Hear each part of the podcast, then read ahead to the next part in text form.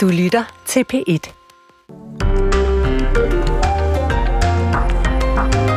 Så kan vi sige godmorgen og velkommen til P1 Morgen på en dag, hvor det er planen af klimatopmødet i Dubai. Det skulle slutte. Ja, faktisk her klokken 9.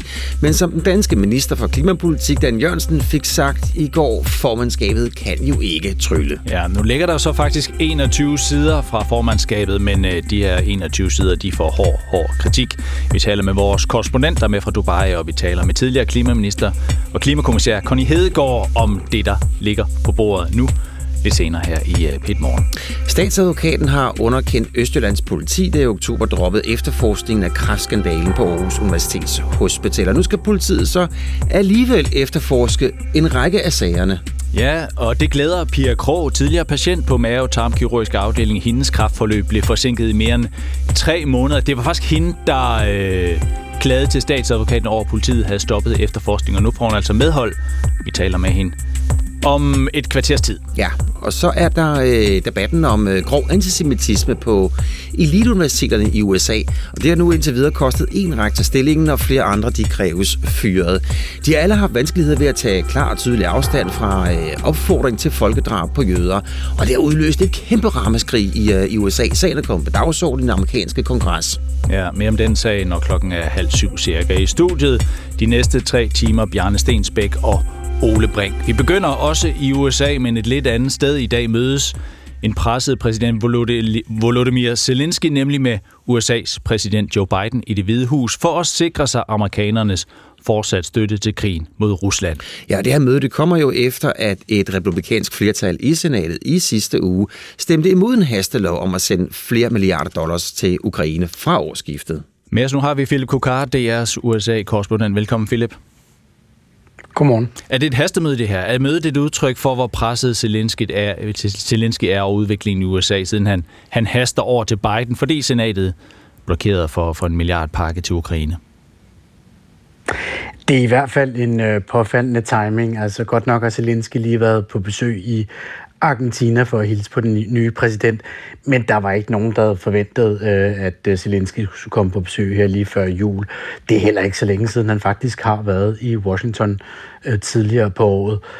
Så det her, det virker helt klart som en forsøg på at påvirke især de republikanske medlemmer af kongressen, som jo var dem, der stemte imod Bidens forslag om at sende ca. 400 milliarder kroner til Ukraine. Ja, ifølge den officielle udmelding, så skal de to ledere, altså Biden og Zelensky, de skal drøfte Ukraines akutte behov og den afgørende betydning af USA's fortsatte støtte på dette kritiske tidspunkt, så lyder det en officiel meddelelse fra Det Hvide Hus. Men hvad kan Biden egentlig reelt gøre for at hjælpe Ukraine, hvis han ikke kan få den der milliardpakke, hvis han ikke kan få den igennem senatet og kongressen? Hvad kan han så gøre?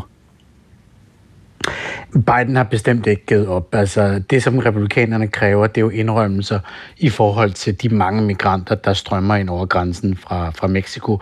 Migranter fra hele Latinamerika. Der har Biden og demokraterne sagt, at de vil da gerne forhandle en lille smule med republikanerne. De synes dog, at nogle af de her forslag, som kommer fra republikanerne, er for Trump inspireret, altså vi taler om en mur, vi taler om militær interneringslejre, vi taler om øgede beføjelser til militær og politi til at vende folk om, når de er på grænsen. Så det bliver enormt svære forhandlinger, men jeg tror ikke, Biden har givet op. Det signalerer han langt fra, og det vil også være et kæmpe nederlag for Biden og for regeringen. Ja, og bare for en god ordens skyld, det er republikanerne i senatet har lavet den der kobling, der hedder, vi kan ikke tage den her milliardpakke igennem, altså om støtte til Ukraine, hvis der ikke også sker noget i forhold til vores forhold på grænsen, altså grænsen mellem USA og Mexico. Det er den kobling, der blev lavet i senatet, ikke? Præcis. Og det er jo det, som Biden siger er enormt kynisk, at man i stedet for at gøre det, som han mener er det rette, og det mener mange republikanere faktisk også, der er moderate republikanere, der er hele deres hjerte, synes at USA skal sende penge og våben til Ukraine. Og de prøver sig ikke om det, der foregår lige nu, men uheldigvis er Ukraine blevet en del af amerikansk indrigspolitik. Og hvor svær den her knude så er, det ved vi ikke endnu, hvor meget republikanerne mener det, om de virkelig vil køre det her igennem hele vejen, også til den bedre ende, hvis det betyder, at der ikke er flere penge til Ukraine og til krigen imod Rusland. Det får vi at se, men det er alvorlige trusler, der kommer lige nu. Ja, og det er jo den 12. december, og vi taler fra årsskiftet, hvis det er, og som du siger, det er usikkert, hvad der kommer til at ske. Så vi ved ikke, om det så bliver et... Altså, er det, Philip Kukar, er det en reel mulighed, at USA stopper støtten per januar til Ukraine? Det antyder det hvide hus, at de siger, jamen lige om lidt, så kan pengestrømmen tørre ud. Så har Pentagon været ude at sige, og der har været embedsmænd ude at sige, ro på, der er stadigvæk nogle kasser med mange milliarder dollar, som vi stadigvæk kan sende afsted. Biden kan formentlig også udskrive nogle mindre checks, som ikke nødvendigvis altid skal igennem kongressen. Men han har også prøvet at få en meget stor pakke på de her 60 milliarder dollar, altså næsten 400 milliarder igennem på én gang. Og det har været en torn i øjet på republikanerne, især den yderste højrefløj, altså Trump-fløjen i partiet, som synes, at 400 milliarder til Ukraine, det er simpelthen for højt et tal lige nu. Men det er ikke fordi, at i januar, så står Ukraine og har ingen penge fra USA. Der er stadigvæk nogle penge, men hvis der ikke bliver vedtaget en ny lov, så kommer der problemer til foråret og til sommeren. Nu Zelensky skal altså mødes med Biden i dag, men skal jo også, som du er inde på, også mødes med republikanere. Han skal mødes med ledere i kongressen, blandt andet den nyvalgte formand for repræsentanternes hus, republikaneren Mike Johnson. Er vurderingen, at der kan flyttes på noget der? Altså sådan en møde mellem Ukraines præsident og ledere fra det republikanske parti. Kan sådan et møde flytte noget?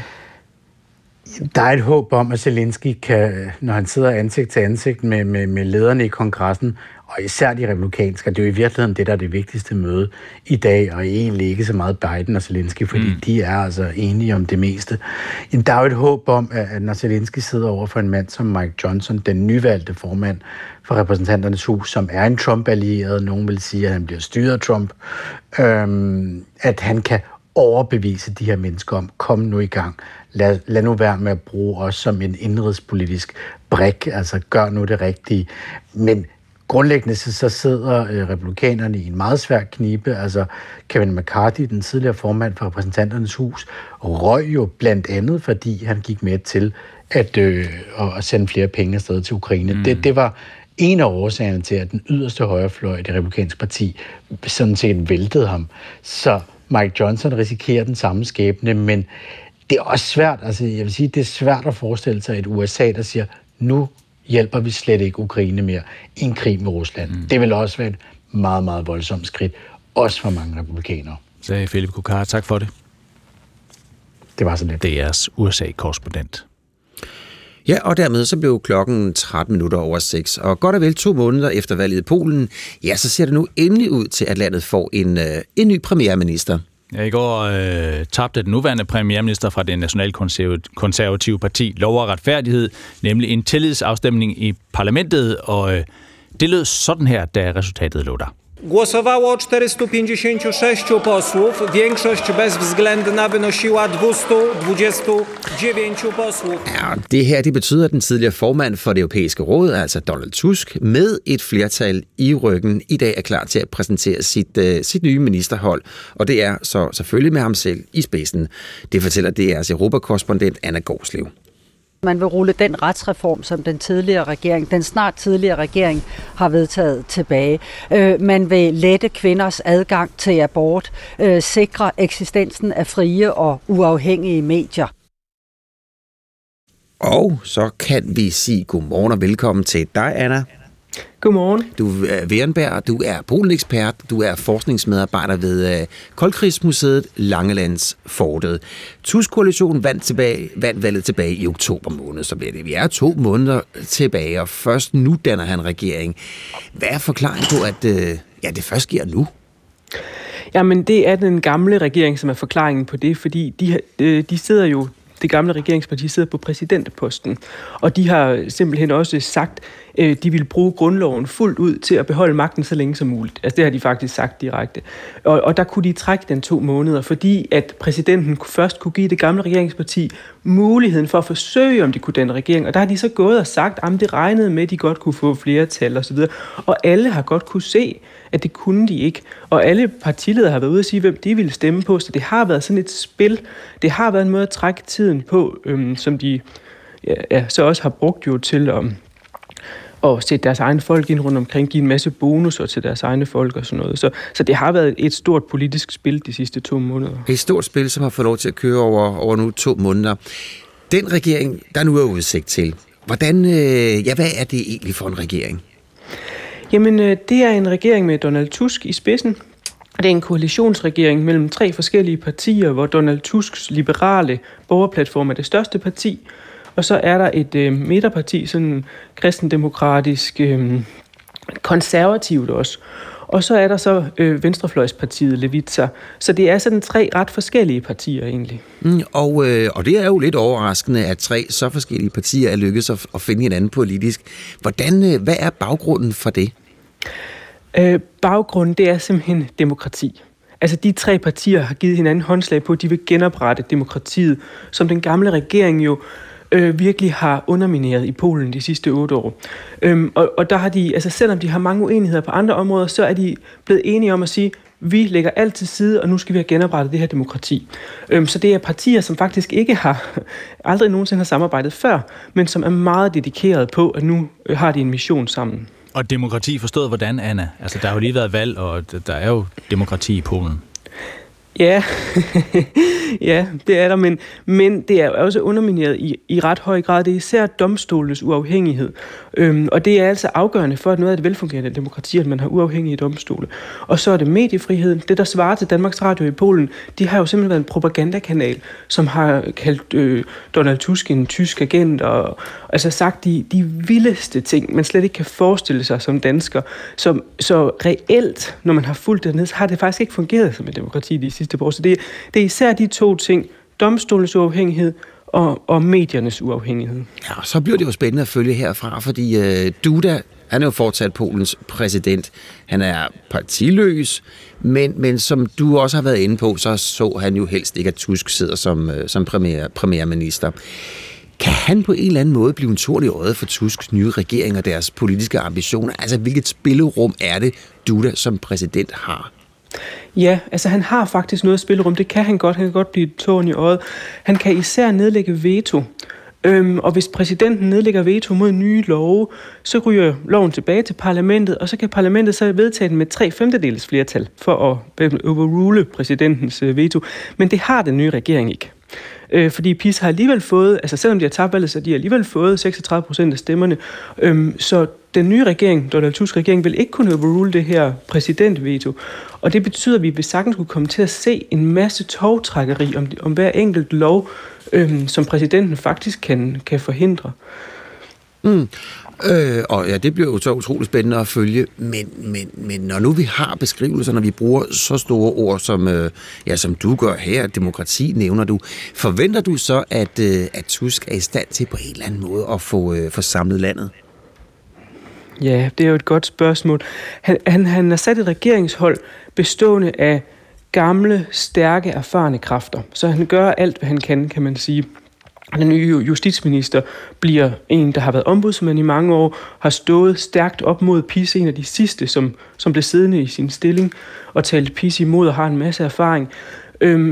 Jeg tror på, at Tusk kan genoprette det her, men om han kan samle befolkningen, det er også et godt spørgsmål, for der var simpelthen så meget had og så mange følelser i det polske parlament i går, at det kommer ikke til at ske lige med det samme. Ja, og vi kan vel tilføje, at den gamle regering jo trods alt fik 35% af stemmerne. Tak for, at du var med her til morgen, Anna Wernberg. Selv tak. Og du er altså Polen-ekspert, forskningsmedarbejder ved Koldkrigsmuseet Langelandsfortet. Og dermed blev klokken 19:06. Aviserne, Ole. Så kom formandskabets bud på en aftaletekst, ja, står der på forsiden af Politikken. COP28, det er den 12. december, det vil sige, det var i dag, det var dag, det skulle stoppe. Ja, klokken 9. Men det er jo så spørgsmålet om, det gør det, eller det gør det ikke. Det bliver forlænget. De er ikke blevet enige. Men i den her aftaletekst, der står hverken hvordan eller hvornår vi slapper af med fossile brændstoffer, skriver Politikken og tager sig ind i avisen forbi en grædende minister fra Stillehavsøen Niue. Esa Sharamona hedder hun. Hun fik en del opmærksomhed på klimatopmødet i går. Vi drukner, sagde hun på et pressemøde, mens hun tårerne løb ned ad kinderne. Vi mister vores land, vi mister vores folk. Hvilket andet sprog kan vi bruge? Fremstammede Esa Sharamona. Det er meget skuffende. Vi rejste tusindvis af kilometer for at komme til topmøde. Jeg har talt, og vi gør det for vores familier, for vores børn, for min 12-årige datter. Det gør mig trist, at jeg rejste hertil, og det her er, hvad vi fik. Lykkes det hende at sige, inden følelserne tog over, skriver Politikken. Altså, ja, der er virkelig meget kritik af den tekst, der ligger lige nu, og de ord, der er brugt, og det er selvfølgelig også noget, vi kigger nærmere på her i udsendelsen, og også på, hvad har du? Ja, jeg har Kristeligt Dagblad. Du har Kristeligt Dagblad. Ja, og der er faktisk en ret interessant historie. Det er folkekirkelige aktører, der siger, at præster, de skal ikke stå alene med konfirmander. Der er simpelthen ballade uro, når nu konfirmanderne skal undervises. Og det er så voldsomt, at Folkekirkens Uddannelses- og Videnscenter nu slår alarm. De siger, at det er sågar erfarne præster, der ikke rigtig ved, hvad de skal stille op med konfirmanderne. Alt for meget uro, alt for mange utilpassede. Og nogen siger, hævder Hanne Øgild, at det er bare nogle enkelte konfirmandstuer, hvor det her... Det er et problem, men det er det slet ikke. Tidligere på året, der blev en anden sognepræst politianmeldt for vold mod en 13-årig pige, angiveligt efter at have givet hende et dask med en bibel og kastet den efter hende.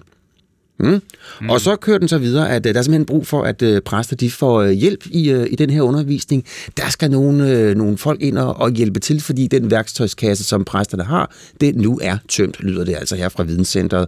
Og Pernille Viksø Bakke, hun er formand for Præsteforeningen, hun siger, at det vi kan se her, det er, at der er flere og flere, der spørger til at få eneundervisning, og det er netop et udtryk for, at det her, det er et stort problem, er Kristeligt Dagblad forsiden. Lad os også lige hurtigt komme forbi Berlingskes forside. Der er Folketingets formand Søren Gade nemlig citeret. Han vil give bedre arbejdsvilkår til stressramte politikere. Der er behov for at ændre arbejdsvilkårene for folketingspolitikerne, som i alt for stort omfang går ned med stress, siger Søren Gade. Han er klar til at skære i antallet af udvalg for at lette arbejdsbyrden. Et internt debatoplæg, der nævner også, det bliver også nævnt muligheden for at sprede arbejdsbyrden over en længere periode. Det er jo sådan, i Danmark siden 2020 i Folketinget, der er antallet af faste udvalg vokset fra 24 til 30.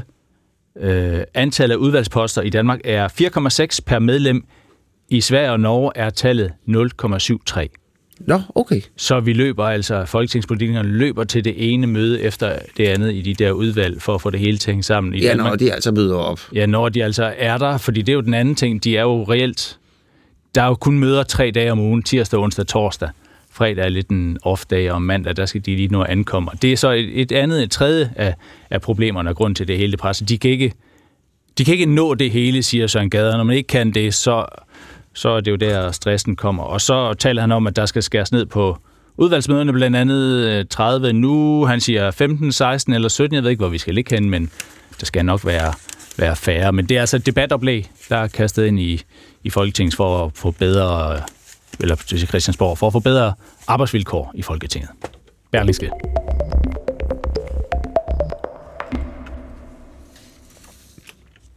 Kræftsagen fra Aarhus Universitetshospital tager nu en ny drejning. Østjyllands politi droppede for få måneder siden at efterforske, om der var begået noget strafbart i forløbet, hvor flere hundrede kræftpatienter har ventet alt for længe på at blive opereret på mave-tarmkirurgisk afdeling. Men efter en klage fra en patient har statsadvokaten nu besluttet, at det var en forkert beslutning at droppe den her efterforskning. Så nu skal Østjyllands politi altså i gang med efterforskningen igen. Pia Krog, godmorgen. Godmorgen. Det var dig, der klagede til statsadvokaten og politiets afgørelse om at droppe efterforskningen i første omgang. Hvorfor egentlig? Hvorfor klagede du? Jamen, jeg er glad, fordi at ifølge kammeradvokatens rapport, så var der blevet begået bevidst ulovligheder. Økonomien var sat foran patienternes helbred ude på AUH, og det synes jeg jo et eller andet sted, at det var jo ganske forfærdeligt. Og du har i din sag, der har du modtaget erstatning fra patienterstatningen, fordi de samlede kræftforløb blev forsinket over 3 måneder. Nu er du for medhold i din klage over, at politiet droppede efterforskningen. Hvad er det, du håber på, der skal komme ud af forløbet her, når det gælder politiet og klagen der? Jamen, jeg håber jo lidt, at de lige så vel som alle andre, som begår ulovligheder, skal stilles til ansvar, og hvis det er nødvendigt, jamen, så skal de jo straffes, ligesom hver anden almindelig borger i Danmark. Og der er jo nogen, der også, altså der har været noget personalemæssigt, der har været konsekvenser. Der var 2 i ledelsen, der blev afskediget, regionen bevilgede flere penge til kræftbehandlingen også. Så der er jo i hvert fald sket noget internt på hospitalet, men det er ikke nok, synes du ikke? Nej, det synes jeg ikke. Altså for det første, jamen, så er der selvfølgelig nogen, der er blevet afskediget, men stadigvæk så mangler der jo lidt handling på, at tingene ikke kommer til at fungere derude, så vidt jeg er blevet bekendt med i hvert fald. Og samtidig, jamen, altså igen, som jeg sagde før, hvis man har begået noget ulovligt, jamen, så skal man for søren også retsforfølges. Hvad har det betydet for dig? Hvilke konsekvenser har det haft for dig, at du ikke blev opereret i tide for din tarmkræft? Jamen det havde jo den konsekvens, at kræften den spredte sig til min blære, så jeg både måtte afgive min blære og i dag så må leve med 2 poser, både en til urin og en til afføring. Så det har haft, det betyder meget for dit liv, at det er gået, ja, det synes som det er gået. Ja, det synes jeg. Helt bestemt. Og hvorfor er det så, Pia, at det er også vigtigt, det er så vigtigt for dig også at få det strafferetlige med, at nogen bliver sådan i en strafferetlig forstand måske skal straffes for det, der er sket? Jamen, jeg synes jo, at når man sidder i så en magtfuld stilling inden for sundhedsvæsenet, jamen, så må man jo overholde de regler og love, der egentlig er, så vi patienter, vi kan føle os trygge, når vi gebærder os ind i det system. Det er jo ikke det fedeste sted i forvejen at være med den sygdom, vi går ind med, og så kræver det altså, at vi skal føle os trygge og vide, at tingene de fungerer, som de skal. Og det er det åbenlyst ikke gjort her. Der har de vægtet økonomien frem for patienterne. Det er jo så horribelt, som noget kan være, og det må ikke ske igen. Mm. Og det er derfor, du tænker, at der må være noget strafferetligt, der må være noget for politiet her? Mere end bare nogle arbejdsforhold, der er ændret, og et presset system, der har haft nogle uhensigtsmæssigheder. Altså det er jo så det, som de skal prøve at finde ud af, ikke også? Men ud fra det, som Kammeradvokatens rapport, og det er jo den, jeg hæfter mig rigtig meget ved, hvad den siger, jamen, så virker det jo ret åbenlyst, for mig i hvert fald, at der er blevet begået noget strafbart. Pia Krog, tak for at være med os. Velbekomme. Tidligere kræftpatient på mave-tarmkirurgisk afdeling på Aarhus Universitets Hospital. Og altså, det var Pia Krog, der klagede over, at politiet havde stoppet efterforskningen, klagede til statsadvokaten, og statsadvokaten har nu besluttet, at politiet skal fortsætte, eller genoptage efterforskningen, hedder det. Ja, og i næste time, der taler vi så med sundhedsjurist Kent Kristensen om, hvor sjældent sundhedssystemet efterforskes på den her måde, altså for systematisk svigt af patienter, og det er 6 minutter over 7. Jeg vil gerne vise, at der er stor forskel på, hvordan man tror modne mennesker er, og hvordan de så er nu. Dorit Bøjlerahauke udfordrer vores syn på alder, og i denne serie møder hun en række modne mennesker, der inspirerer hende. Altså, jeg siger tillykke til alle, der fylder 50. Det er det bedste årti. Jeg har altså nogen, der er 5-10 år ældre end mig selv, som jeg ser op til. Moden og cool. Hvor gammel er du egentlig? 63. Det er ingen alder. Nej, det kan blive til hvad som helst fra nu af. Præcis. Ny serie fra P1 i DR Lyd. Ja, så nåede vi frem til et nyhedsoverblik. Det kommer her. Klokken, den er jo ikke helt 6:30. Den er 6:29, men du er der, Michael Olesen. Ja, jeg er klar. Det haster ifølge eksperter med at tage såkaldt lavbundsjord væk fra landbruget og få det under vand. En ny rapport fra Aarhus Universitet viser, at det samlede areal af lavbundsjord er faldet med 30% siden 2010. De her jorder er rig på kulstof og har historisk været drænet for vand, så de kunne bruges til landbrug.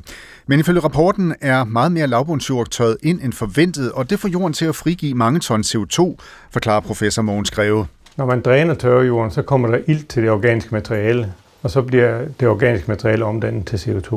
Ja, det er jo CO2, der siver op gennem jorden, og så forsvinder op i atmosfæren, og så øges indholdet af CO2 i atmosfæren. Og derfor haster det altså mere end nogensinde med at få jorden under vand, siger Mogens Greve. Med nogle få klik skal personer over 60 år kunne sige nej til at blive genoplivet af sundhedspersonale, hvis de får et hjertestop. Det er tanken bag et lovforslag, der ventes at blive vedtaget i Folketinget i dag. Ifølge det her forslag skal man fremover tage stilling til, om man vil genoplives ved at indsende en blanket eller log på sundhed.dk. Og den mulighed vil 64-årige Kim Thines være glad for at få. Jeg tænker på en eller anden måde, så er der noget logik i det, fordi man kan jo ikke rigtig selv tage stilling til omstændigheden, når man er bevidstløs og ikke kan noget som helst. Som det er nu, skal sundhedspersonale altid forsøge at genoplive personer, der får hjertestop, medmindre der i personen har fravalgt det, fordi vedkommende allerede er i et behandlings- eller sygdomsforløb. Nødhjælp i form af mad, medicin og vand kan fremover komme hurtigere ind i Gaza og også i større mængder. Israel vil nemlig åbne for 2 nye kontrolposter, og det vil ifølge israelsk militær have en positiv effekt på mængden af nødhjælp, der kommer ind i Gaza. Det vil sætte os i stand til at fordoble mængden af humanitær bistand, skriver hæren. Tirsdagsvejret, det skulle blive en skydeomgang, men det skulle for det meste holde tørt. Vi får temperaturer mellem frysepunktet og 3+grader, og en svag til let vind, der kommer fra øst og nordøst. Pitmorgen er i dag med Ole Brink og Bjørn Stensbæk. Ja, det er det nemlig, og vi skal til USA. Vi skal til eliteuniversiteterne, 3 af slagsen rent faktisk, fordi 3 universitetsrektorers vanskeligheder ved at tage klar og tydelig afstand fra opfordring til folkedrab på jøder har udløst et ramaskrig i USA. Ja, antisemitisme er kommet på dagsordenen i den amerikanske kongres, og senest har anklagerne fra både politikere og investorer fået en af de 3 rektorer til at trække sig. Ja, og i forbindelse med høringen i kongressen, der stillede republikaneren Elisa Stefanik det her spørgsmål til rektoren fra University of Pennsylvania. At Penn, does calling for the genocide of Jews violate Penn's rules or code of conduct? Yes or no? Ja, det er jo et meget direkte spørgsmål, ja, det her. Er det et brud på jeres adfærdskodex, hvis man mener, at der skal være et folkedrab på jøder? Ja eller nej. Et enkelt spørgsmål egentlig, og så alligevel var det ikke muligt for rektor Elizabeth McGill at svare ja eller nej til det spørgsmål. Det lød i stedet for sådan her fra hende. If the speech turns into conduct, it can be harassment. Yes. Ja, hun får her sagt, altså hvis talen bliver til handling, så er der tale om chikane, og så svarer hun ja.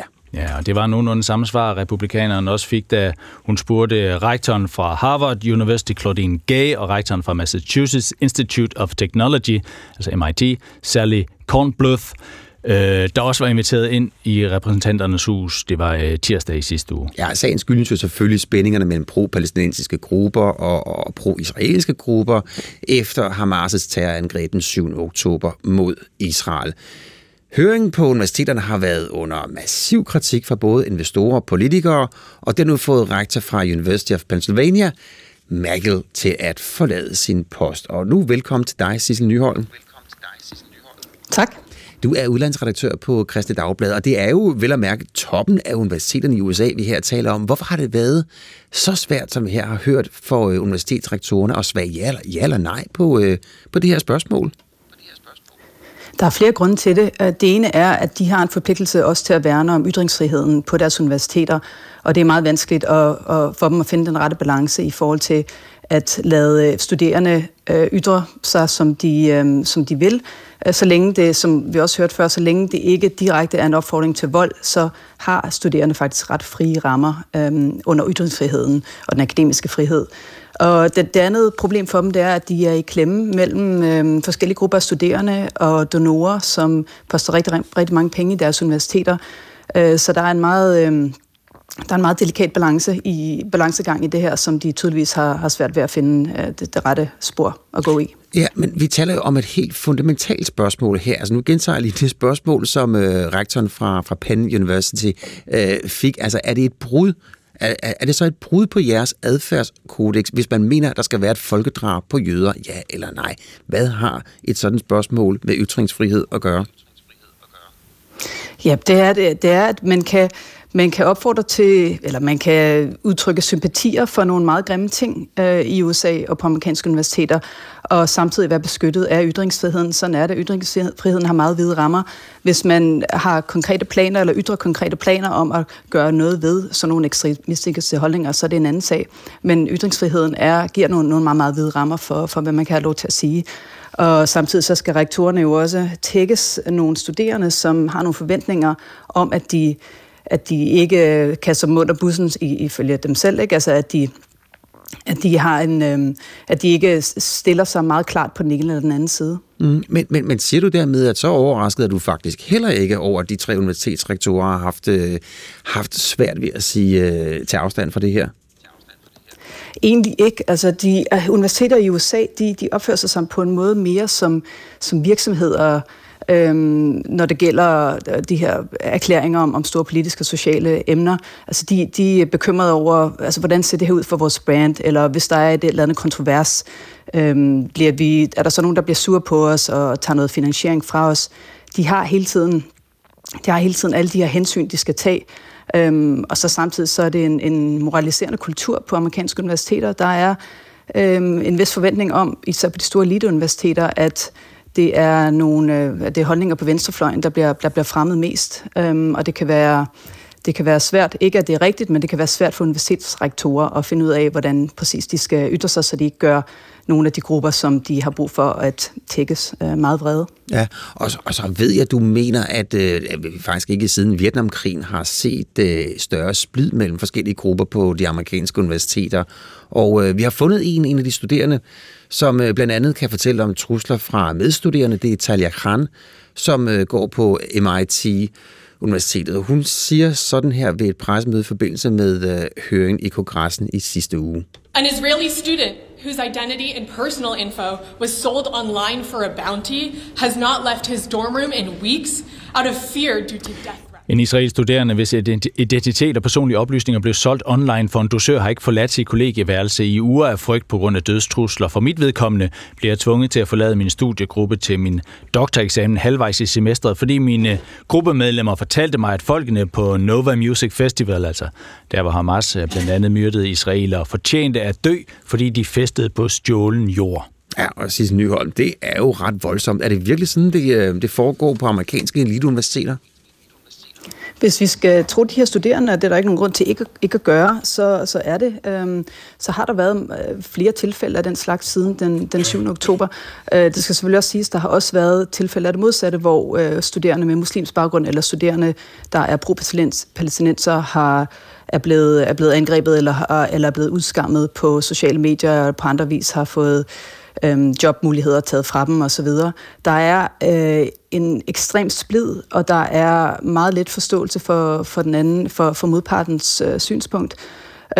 Og nu nævnte du selv det her med Vietnamkrigen, eller demonstrationer med Vietnamkrigen. Altså det er nok de største politiske demonstrationer på amerikanske universiteter siden Vietnamkrigen, men forskellen er jo så den her gang, at der er de her dybe kløfter mellem de studerende. Altså den her konflikten, den har virkelig blotlagt nogle meget store forskelle på de studerende, hvor under Vietnamkrigen, der var de i store træk mere en fælles front. Ja, en fælles sag. Vi kan lige nå altså det politiske pres, fordi det var det, vi indledte med på de amerikanske universiteter. Hvad er det for et pres, de er sat under? Jamen, konflikten mellem Israel og Hamas og 7. oktober har jo blotlagt en ekstrem splid i mange befolkninger i verden rundt omkring i verden, og også i USA.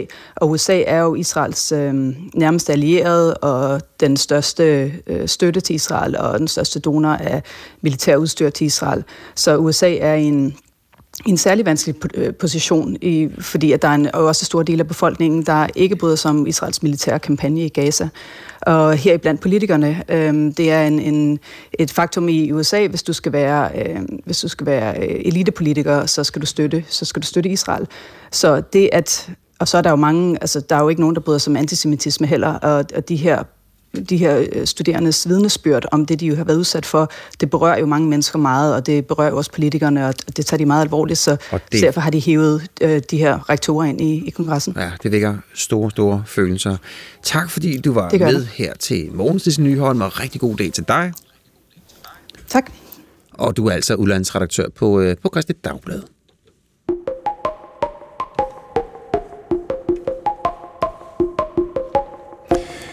danske 15-årige skoleelever klarede sig historisk dårligt i den seneste PISA-undersøgelse, særligt i dansk og ekstra specielt i matematik ekstra dårligt, og konklusionen blev hurtigt, at det nok kunne forklares med, at de havde tabt noget viden på grund af coronaforløbet, men det er langt fra hele sandheden. Ja, fordi Nationalt Center for Udvikling af Matematikundervisning, de har gennemgået folkeskolens afgangsprøve i matematik uden hjælpemidler.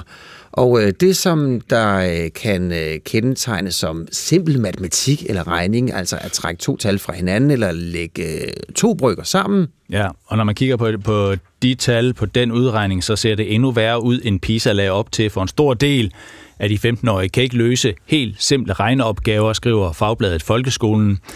Jakob Bang er med os nu her i studiet. Godmorgen, velkommen. Godmorgen, tak for det. Viceleder ved NCUM, altså Nationalt Center for Udvikling af Matematikundervisning, og så er du også adjunkt ved Københavns Professionshøjskole. Du har sammen med en kollega gennemgået en masse afgangsresultater i matematik. Fortæl os så, hvor slemt står det til?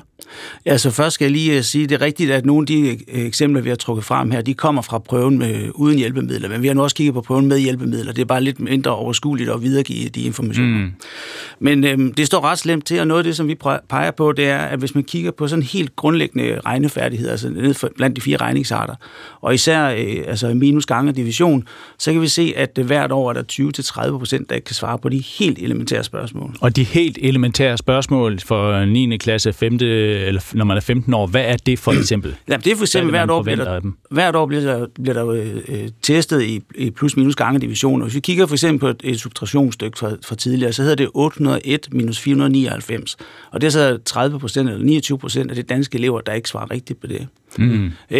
Og sådan tilsvarende har vi regnestykker, hvor for eksempel for et af årene, der har vi regnestykker, der hedder 7021 divideret med 7. Ikke? Og det er også omkring 30% lidt mere, der ikke kan svare rigtigt på det. Så det er helt ned på det niveau, vi ser. Jamen altså, hvor basalt er det? Er det også 2 gange 8?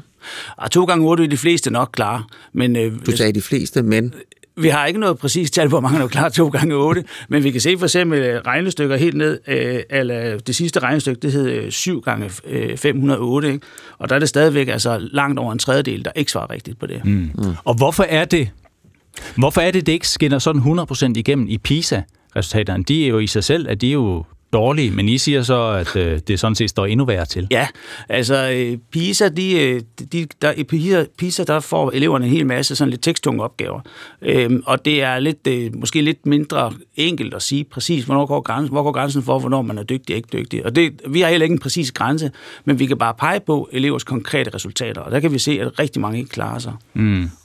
Og nu taler vi om de fuldstændig grundlæggende regningsarten, ikke? Som vi også påpeger, hvis man begynder at putte brøker på banen, så er det i hvert fald mellem 30% og 60%, og tit lidt højere, som ikke svarer rigtigt. Så vi er helt nede i det, og det er altså meget, meget enkle brygopgaver også. Ikke? Så det er helt fuldstændig fundamental regning, som jo ligesom er fundamentet for, at man kan lære lidt mere avanceret regning. Det klarer de ikke ret godt. Kan I se, om der har været en udvikling?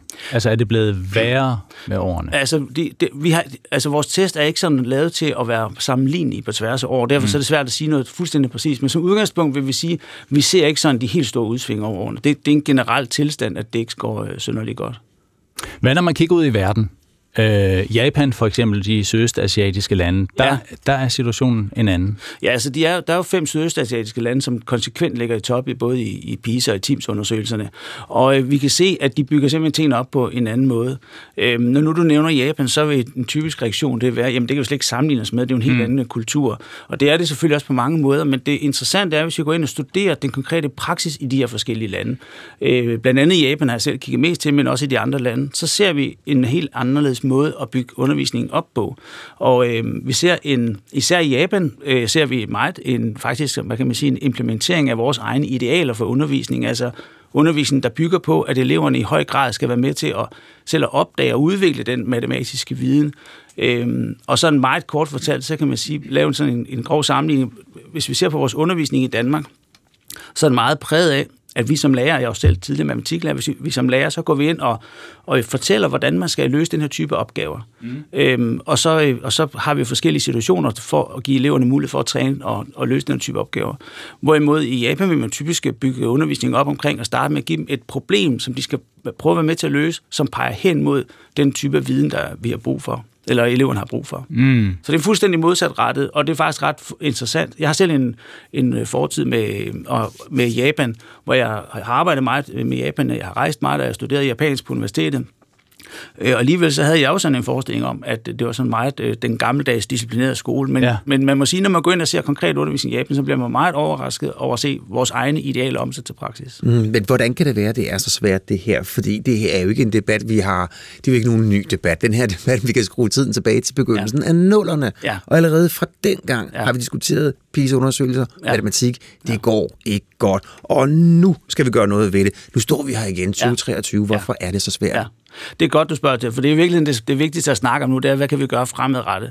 Og det, som vi peger på, det er, at vi har brug for at give lærere nogle andre muligheder, end dem, de har i dag for uddannelse, og vi har brug for at give dem nogle andre mål for, hvad deres arbejde faktisk går ud på, altså nogle læringsmål. Det er i sig selv lidt en debat om man skal tale om undervisningsmål eller læringsmål, og hvor detaljerede de skal være, og undervisningsministeren har jo også nylig været ude at sige, at han vil gerne være med til, at vi lurer ud i alle de der mål, og det er vi sådan set meget enige med ham i, men omvendt så er det også vigtigt, at de mål, der står tilbage, skal så være meget skarpe og velformulerede og velstrukturerede. Men det lyder også på dig som om, at hele måden, vi gør det på i skolen, skal laves om eller vendes lidt på hovedet i matematikdelen i hvert fald. Ja, altså der er i de matematikdidaktiske kredse, der er meget udbredt enighed om, at vi bliver nødt til at satse mere på det, man sådan under et kalder for undersøgelsesbaseret matematikundervisning. Hvad betyder det? Ja, for det er heller ikke et nyt begreb. Det er ikke så lang tid siden, jeg snakkede med en lærer, jeg skulle holde et oplæg omkring nogen der, og så sagde hun til mig, nu har jeg været lærer i over 30 år, og jeg har altså hørt om undersøgelsesbaseret undervisning mange gange. Hvad kan forvente dig nyt i dag? Det synes jeg var et super godt spørgsmål. Og det, som man kan sige, det er, at vi har nok, vi snakker meget om det, men vi har nok brug for at få det systematiseret lidt mere sådan generelt på tværs, både i og en sammenhæng i læreruddannelsen og ude i praksis, og hvordan lærebogsmaterialerne er bygget op, og curriculum og sådan noget. Ja, og det er jo her, pilen også peger indad, ikke, Jakob? Fordi du sidder på Professionshøjskolen i København. Du skal være med til at uddanne lærere. Ja. Så det er jo bare at sætte i gang, er det ikke det? Det kan man sige, men det er jo meget vigtigt at se det her som sådan altså i sådan et systemisk perspektiv. Altså det er simpelthen et spørgsmål om, hvordan vi samlet set får tilrettelagt tingene anderledes. Og selvfølgelig har vi inde på Professionshøjskolen også en andel i det, men vi kan ikke klare det alene.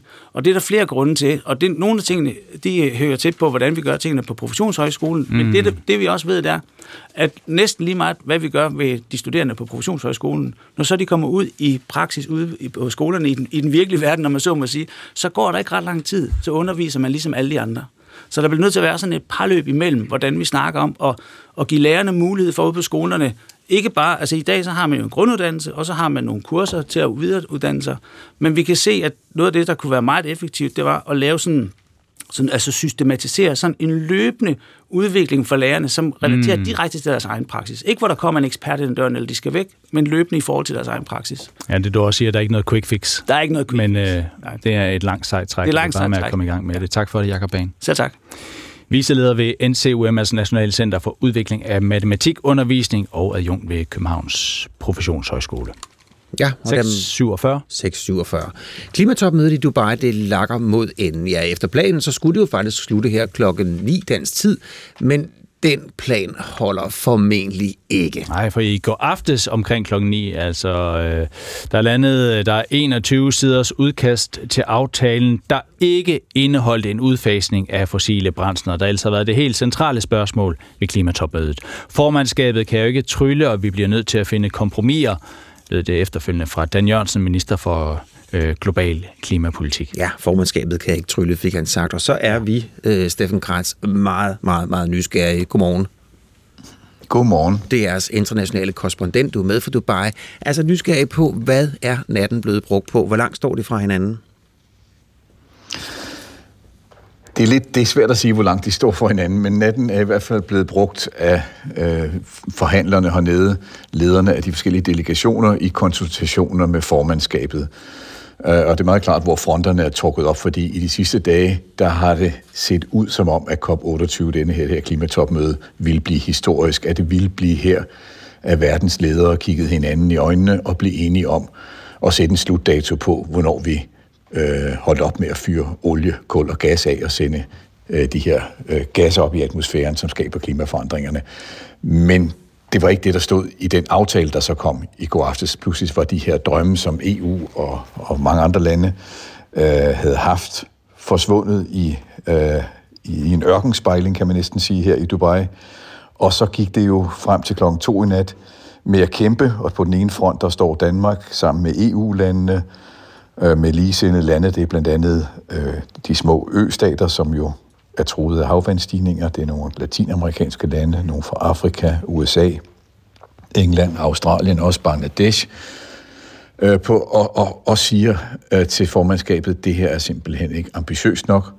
På den anden side står der en front, som består blandt andet af arabiske lande, Indien, også Kina, som siger, at der er ingen grund til at skrue for meget op for ambitionerne. Og nu er det så op til formandskabet verden, de Forenede Arabiske Emirater, og forsøge at finde et kompromis. Og jeg kan allerede nu garantere, at det bliver ikke til tiden. Det bliver ikke kl. 11 lokaltid her, hvor topmødet skulle være slut. Nej, kl. 9 dansk tid. Jeg ved godt, det er et træls spørgsmål at få, men du får der alligevel, Steffen Kratz. Altså, hvor langt er de fra hinanden? Jamen det er jo, man kan tage nogle positive briller på. Lad os lige prøve det. Det er jo altid dejligt her fra morgenstunden. Hvis man tager de positive briller på, så er det faktisk skelsættende, at landene nu diskuterer fossile brændstoffer.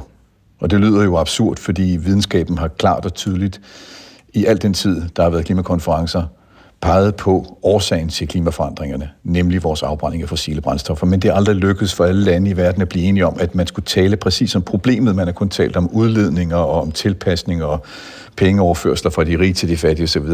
Så det positive er, at nu diskuterer man fossile brændstoffer som problemet.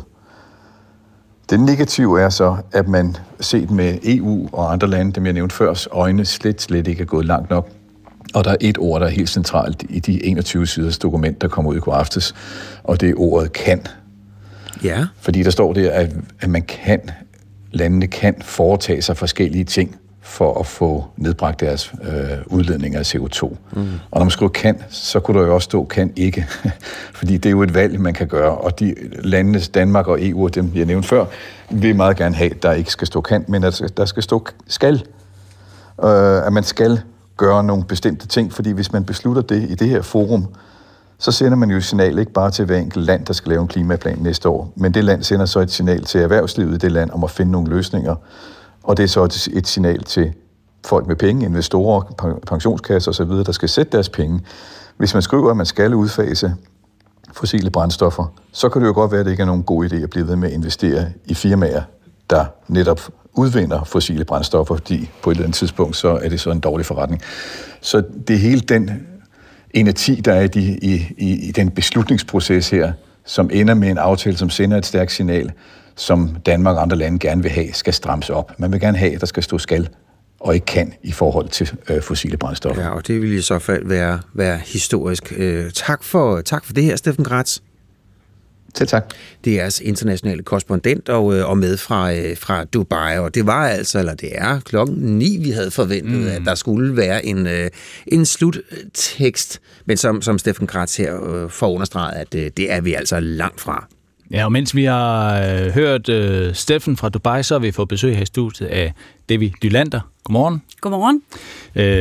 Klimaministeriets tidligere chefforhandler ved klimatopmøder, nuværende underdirektør og chef for bæredygtige investeringer i PKA, altså en af de store pensionskasser, en af dem, Steffen Kratz også lige nævner, der gerne skulle være med i, når det gælder investeringer her. Nu bliver vi ved med at tale om forhandlingsbordet. Altså, hvad skal vi forestille os? Du har været Klimaministeriets chefforhandler ved COP18 og COP19.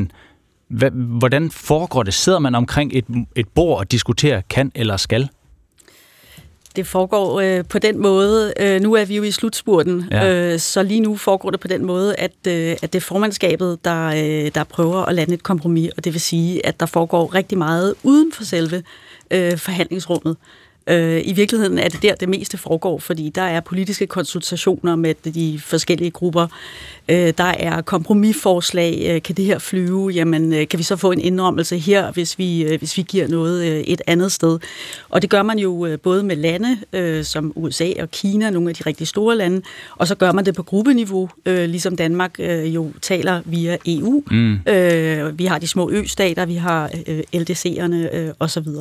Så rigtig meget uden for forhandlingslokalet, og så er det jo formandskabets opgave at lande et kompromis og prøve at finde en tekst, der kan få fælles fodslag, og det ser vi jo lige nu ikke er tilfældet. Og du har jo været chefforhandler.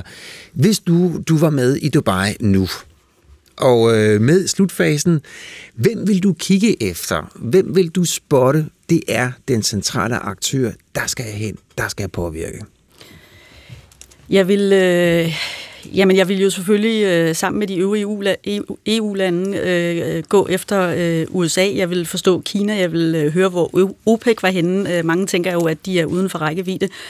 Og så er det de alliancer, der kan dannes, og det er jo for EU's vedkommende tit de små østater, fordi vi har de samme synspunkter, de har jo et helt andet presserende behov, end vi har, men vi ønsker sådan set det samme. Tit kan vi også finde sammen med de afrikanske lande i LDC, altså Least Developed Countries-gruppen, og det vil sige at prøve at finde kompromiser der, men også prøve at høre formandskabet, prøve at påvirke dem, prøve at se, hvor man kan lande kompromisforslag osv. Så jeg vil sige, man render rundt rigtig meget uden for forhandlingslokalet og prøver at se, hvor man kan få dels nogle informationer og dels noget tekst, der kan flyve.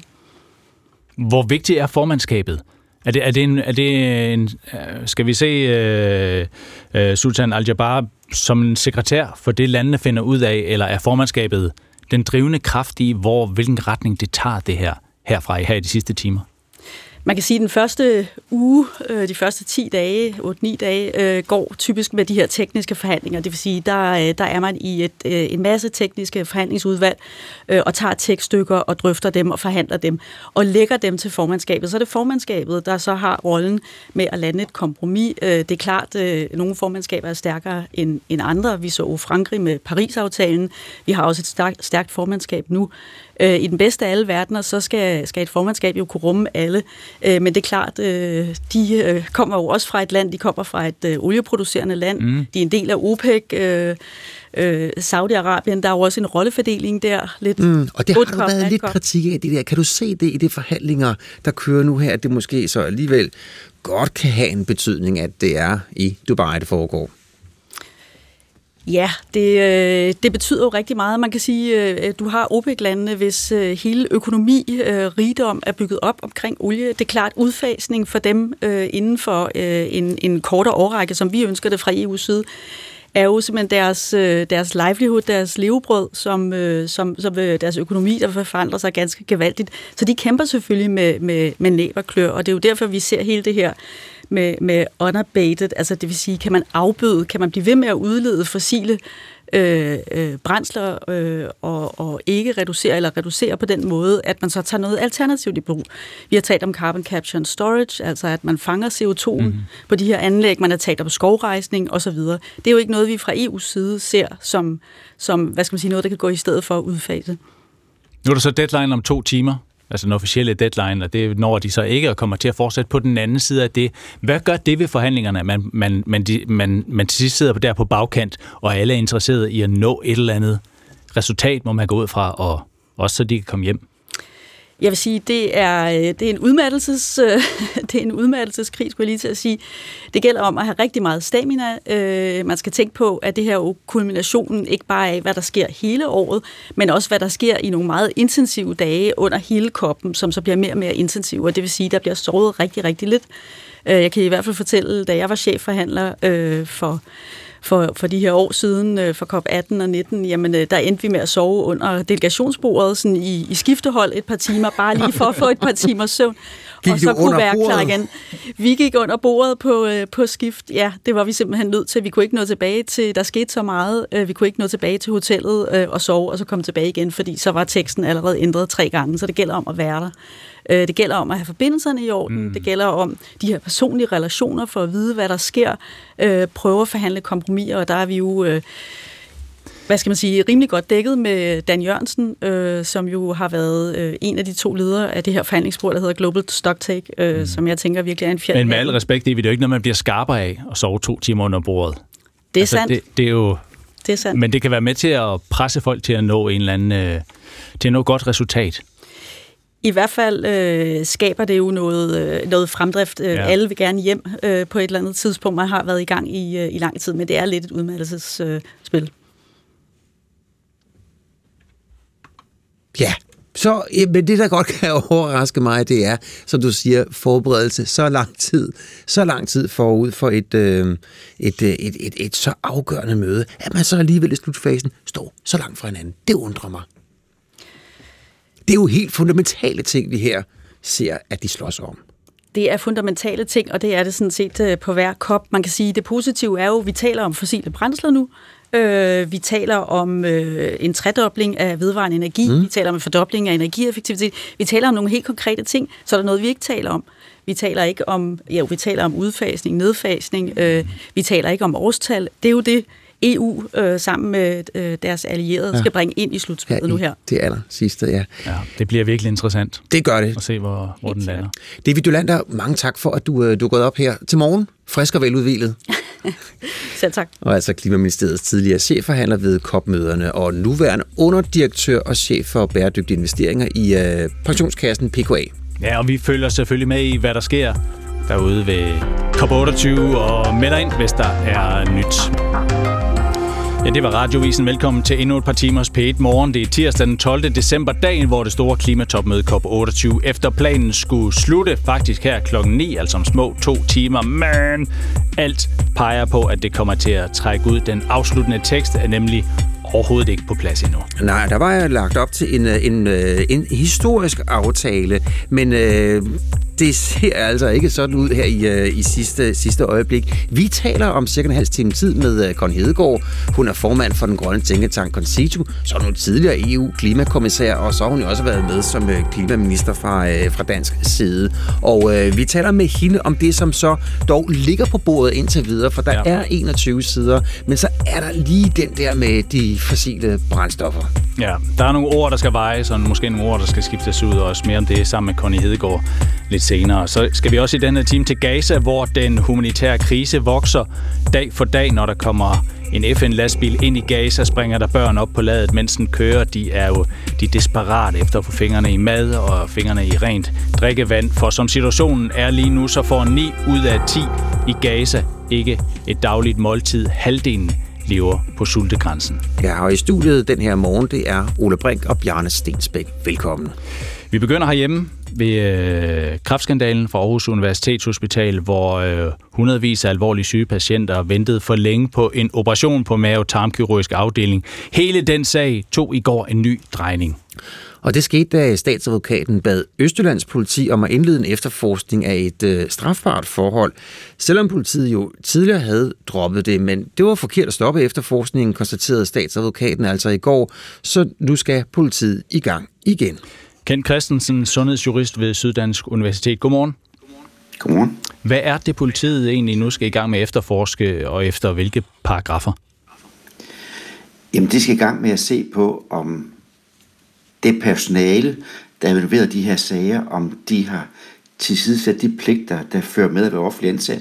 Og det skal også ind og vurdere karakteren og grovheden af de undladelser, som de har begået, altså ved ikke at henvise patienterne til et tilbud om behandling i udlandet. Så det er sådan noget forsømmelse i offentlig tjeneste, paragraf? Ja, det er det. Det er straffelovens regler omkring tilsidesættelse af pligter i offentlig ansættelse, vi taler om. Det er straffelovens paragraf 156 og 57, man undersøger. Og i den her sag, altså der er måske nogen, der ikke har gjort deres arbejde ordentligt, men hvordan er det, det når hen og bliver til en straffesag? Jamen, det bliver en straffesag, hvis det er sådan, at de undladelser, de forsømmelser, der følger med det at være offentlig ansat, hvis det er strafbare. Og det er som udgangspunkt strafbare, hvis det er klare pligter, man tilsidesætter, og hvis tilsidesættelsen har den nødvendige grovhed. Er du egentlig overrasket over, at statsadvokaten underkender politiet i den her sag? Ja, det er på sin vis, fordi for det første, så har Østjyllands politi jo engang vurderet, at der på baggrund af Kammeradvokatens redegørelse ikke var grundlag for og gennem en undersøgelse af sagen. Og så er der også meget sjældent, vi ser sager af den her karakter, og hvor også den beslutning, der er taget i første, den også bliver omgjort. Så det er jeg overrasket over. Men man må også se på, at den redegørelse, Kammeradvokaten har lavet, den er den her sammenhæng meget klar. Men det statsadvokaten så siger til politiet, det er jo så, det var forkert, at de stoppede undersøgelsen, og nu skal I gang med at undersøge igen. Så hvad kan der komme ud af det, der sker herfra så? Jamen det betyder, at det, som statsadvokaten har bedt om, det er, at Østjyllands politi, de genbesøger Kammeradvokatens rapport og vurderer, om den giver grundlag for og rejse sigtelse efter straffelovens regler omkring tilsidesættelse af pligter i offentlige erhverv. Mm. Men resultatet kan stadig godt blive, at det vurderer politiet ikke? Ja, at der det kan det godt blive. Det er jo ikke sådan, kammeradvokaten eller statsadvokaten har pålagt dem at rejse den her sag. Det, der er blevet pålagt, det er, at de genbesøger den beslutning, de har taget i første omgang. Og hvad er det så? Altså, hvilke beviser skal der på bordet her, for at nogen kan blive dømt, når det gælder de her paragraf 156-157 om forsømmelse i offentlig tjeneste? Ja, det går jo på, at man skal tilsidesætte de pligter, der fører med offentlig ansættelse. Det vil sige, det man skal begynde at vurdere, det er, om de er reelt tilsidesat, om det ansatte personale har kendt til reglerne.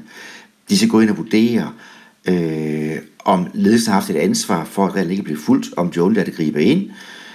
Og de vil også gå ind og vurdere, i hvilket omfang personale har informeret opad i systemet.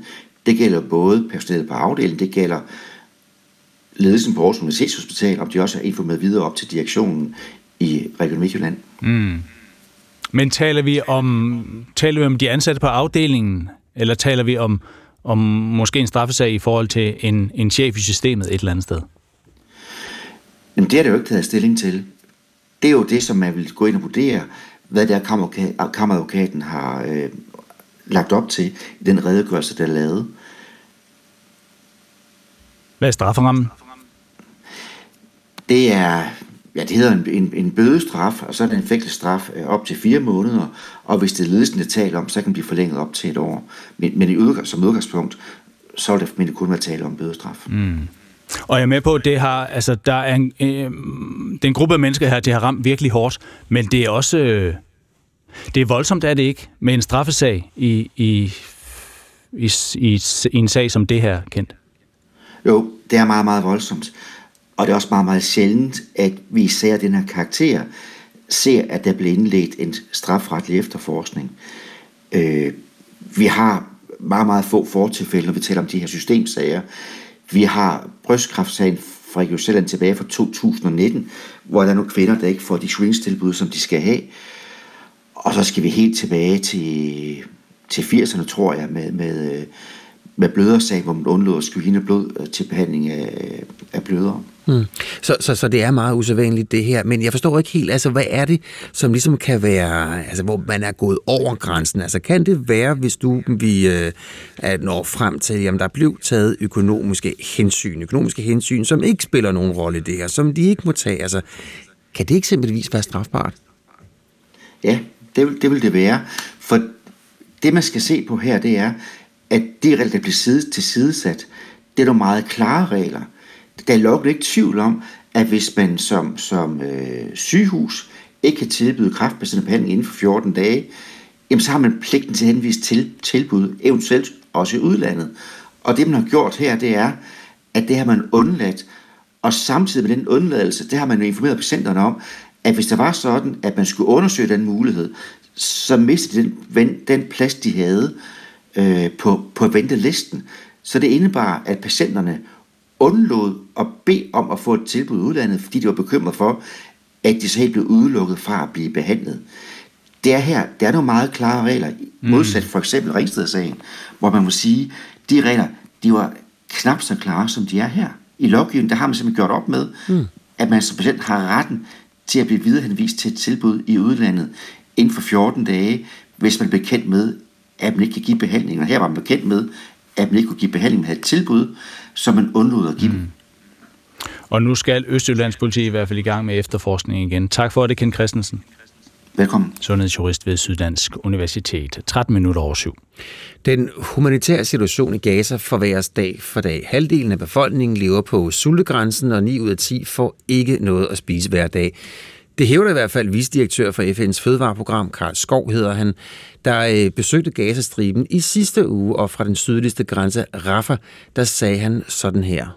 About half of the population in Gaza are starving. And the needs that we are meeting is really nothing.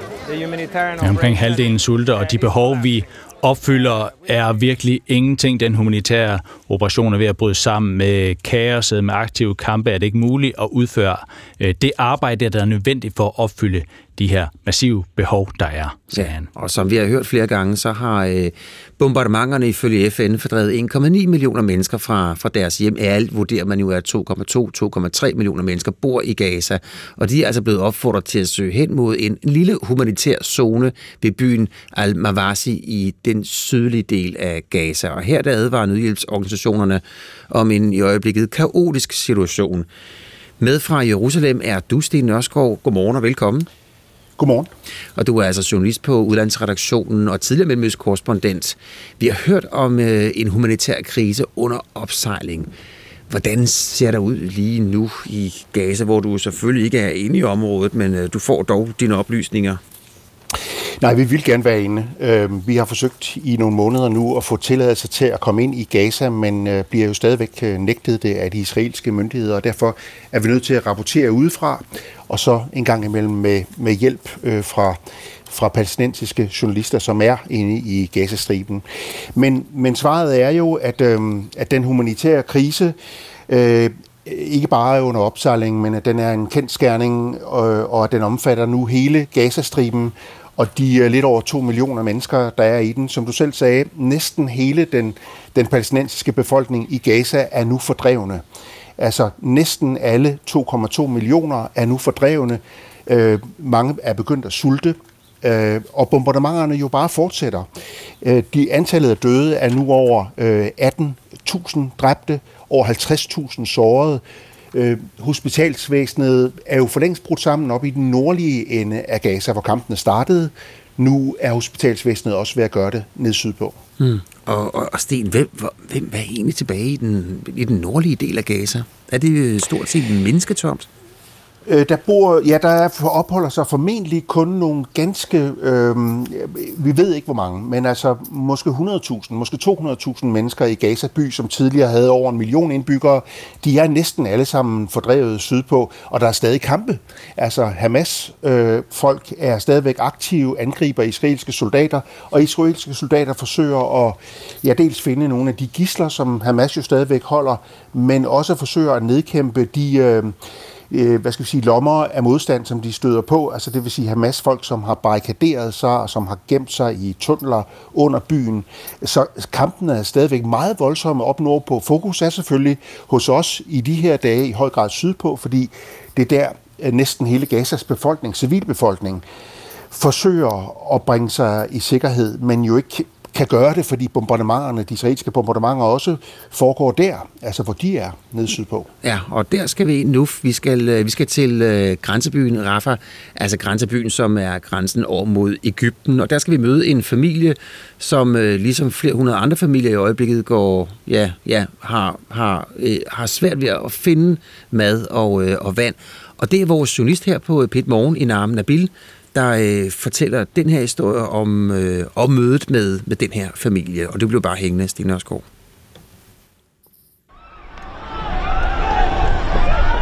Den humanitære krise, som flere nødhjælpsorganisationer har advaret om, er nu ved at udfolde sig. For 9 ud af 10 indbyggere i Gaza får ifølge FN ikke noget at spise hver dag. Nogle af dem er bedstefaren Abu Shadi og hans 16 familiemedlemmer. Han opsøgte FN-kontoret i byen for at skaffe mad til sin familie. Og det han fik. 4 dåser bønner, siger han, og 4 pakker ost til en familie på 17 medlemmer til en hel uge.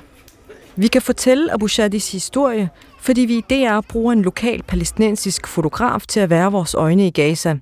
Siden krigens begyndelse har vi nemlig forsøgt at komme ind i området, men vi har endnu ikke fået tilladelse fra det israelske militær. Abu Shadi er landet i Rafah ligesom 10.000 af andre civile, der flygtede længere og længere sydpå, som det israelske militær har bedt dem om. Han er ligesom 1,9 millioner internt fordrevne måtte flygte flere gange de sidste 2 måneder. Selv er han flygtet 3 gange i sin minibus, som han tidligere brugte i sit arbejde og til at køre sine børnebørn i skole med. Første gang Abu Shadi flygtede var en uge ind i krigen. Her tog han ind mod Gaza by i den nordlige del af Gazastriben hjem til sin søn i Sheikh Radwan. Så kom landoffensivet, og det israelske militær bad dem rykke mod syd. Igen pakkede han minibussen og sin familie og drog mod byen Khan Yunis. Og efter godt en måned fulgte landoffensivet så med. Abu Shadi stod ud på vejen, da et missil ramte politistationen ved siden af ham. Han er heldig, at han overlevede, siger han. Og så blev det for farligt at blive, så han pakkede igen minibussen og sin familie og tog til Rafah, selvom der ikke er noget sikkert sted at gå hen, siger han.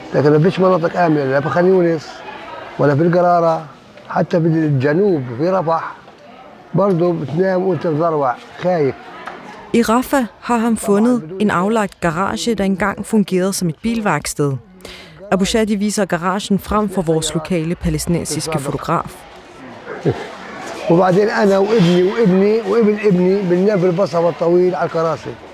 Sammen med sine sønner og deres børn sover de sammen med andre flygtninge i en stor turbus, der står i garagen. Uden underlag, uden pude, uden dyne, i kulden, i fosterstilling på sæderne. Kvinderne, de helt små børn, sover i minibussen. Den palæstinensiske fotograf spørger så, hvor køkkenet er. Og Abu Shadi går rundt om minibussen og peger i jorden ned på noget, der ligner en grillstarter med en rest ovenpå. Hvor laver I mad, spørger fotografen.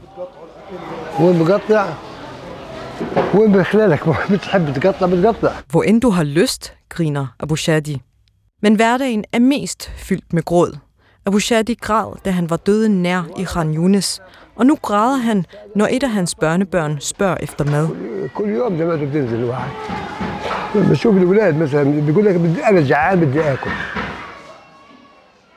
Han frygter stadig, at familien bliver ramt af et bombeangreb, men nu er han også bange for, hvor længe de skal gå og være sultne og tørstige. Han ved til gengæld godt, at minibussen nu er parkeret i garagen, og at den ikke kan komme længere sydpå. For så lander de i Egypten, og der kan han ikke køre ind, selv hvis han ville. Der er ingen steder at komme hen næste gang end til himlen, siger han.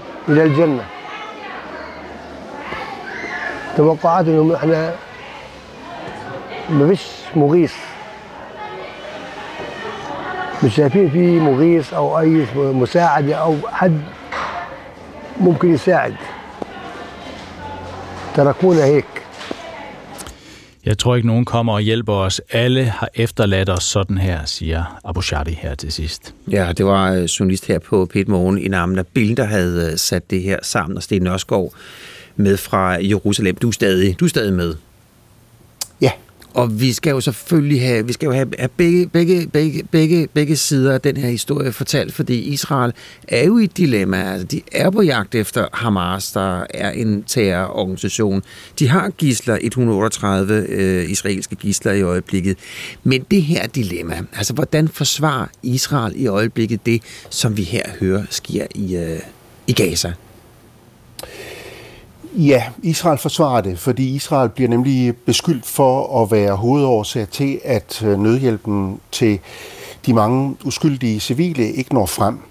Og det kan man sige, det får Israel skyld for, fordi det er Israel, der kontrollerer Gazas grænser, også den til Egypten. Så alt nødhjælp, der skal ind, det skal Israel se igennem. Det insisterer israelerne på, fordi de siger, at vi vil ikke have, at der kommer våben, at der kommer brændstof ind til Hamas. Så vi skal igennem hver enkelt lastbil, der skal ind i Gaza. Derfor er de israelerne, der får skyld for, at den her humanitære katastrofe får lov til at udfolde sig, som den gør. Israelerne forsvarer sig med, at de siger, at de har et hensyn, som er vigtigere. Og det er at nedkæmpe Hamas, få fat på Hamas' ledere og få befriet de israelske gidsler, som stadigvæk befinder sig inde i Gaza. Det er vigtigere for Israel her og nu. Israel beklager, at så mange uskyldige civile i Gaza dør, bliver såret og nu også må sulte, men de siger, at det er Hamas' skyld. Mm. Det er Hamas, der startede det her den 7. oktober, og det er Hamas, der blev ved med at fyre raketter ind over Israel og holde på vores gidsler. Og så længe de gør det, så fortsætter vi det pres, det militære pres, så fortsætter vi bombardementerne. Men der er jo også et pres fra international side på Israel. Hvor tungt er det pres, vil du vurdere, Sten Nørskov, som situationen er nu? Jamen, det vokser jo dag for dag. Det er et kolossalt pres, Israel er under. Men det, der er afgørende, er sådan set ikke, og det siger jeg, fordi det her pres er jo bygget op over mange uger, så man må konstatere, at det er ikke pres fra FN-organisationer eller andre hjælpeorganisationer, der får Israel til at ændre politik eller indstille bombardementerne i en periode for at få nødhjælp ind. Det eneste, der tilsyneladende rigtig betyder noget, det er, hvad USA siger. Israels vigtigste allierede, som også er med til at finansiere Israels krig, altså direkte med øget bevilling til Israel økonomisk, men også militært. Israel eller USA, så sent som i forgårs, gav USA's udenrigsministerium grønt lys for en ny udskibning af amerikanske artillerigranater til den israelske hær, som den bruger tusinder af hver dag i sine beskydninger af bygninger, af positioner, Hamas-positioner rundt omkring i Gaza, sagde USA grønt lys for. Så det er USA, der er fuldstændig afgørende for, om den her nødhjælp, om Israel kan overtales til at lade mere nødhjælp komme ind. Og der sagde israelerne i går, at de nu vil tillade mere at komme ind, at de vil fordoble antallet af lastbiler med nødhjælp, der kan få lov til at komme ind i de kommende dage. Om det så kommer til at ske, ja, det får vi se. Ja, det får vi at se, Sten Nørskov. Og bare lige for at understrege, at de stadig har USA's opbakning, fordi Richard Hecht, han er talsperson for det israelske militær, og han sagde i går til BBC, at enhver død og smerte over civile er smertefuldt, men at der ikke er, citat, noget alternativ, fik han altså sagt. Tak for, at du var med, Sten Nørskov. Selv tak. Og altså journalist her på DR's udlandsredaktion med fra Jerusalem.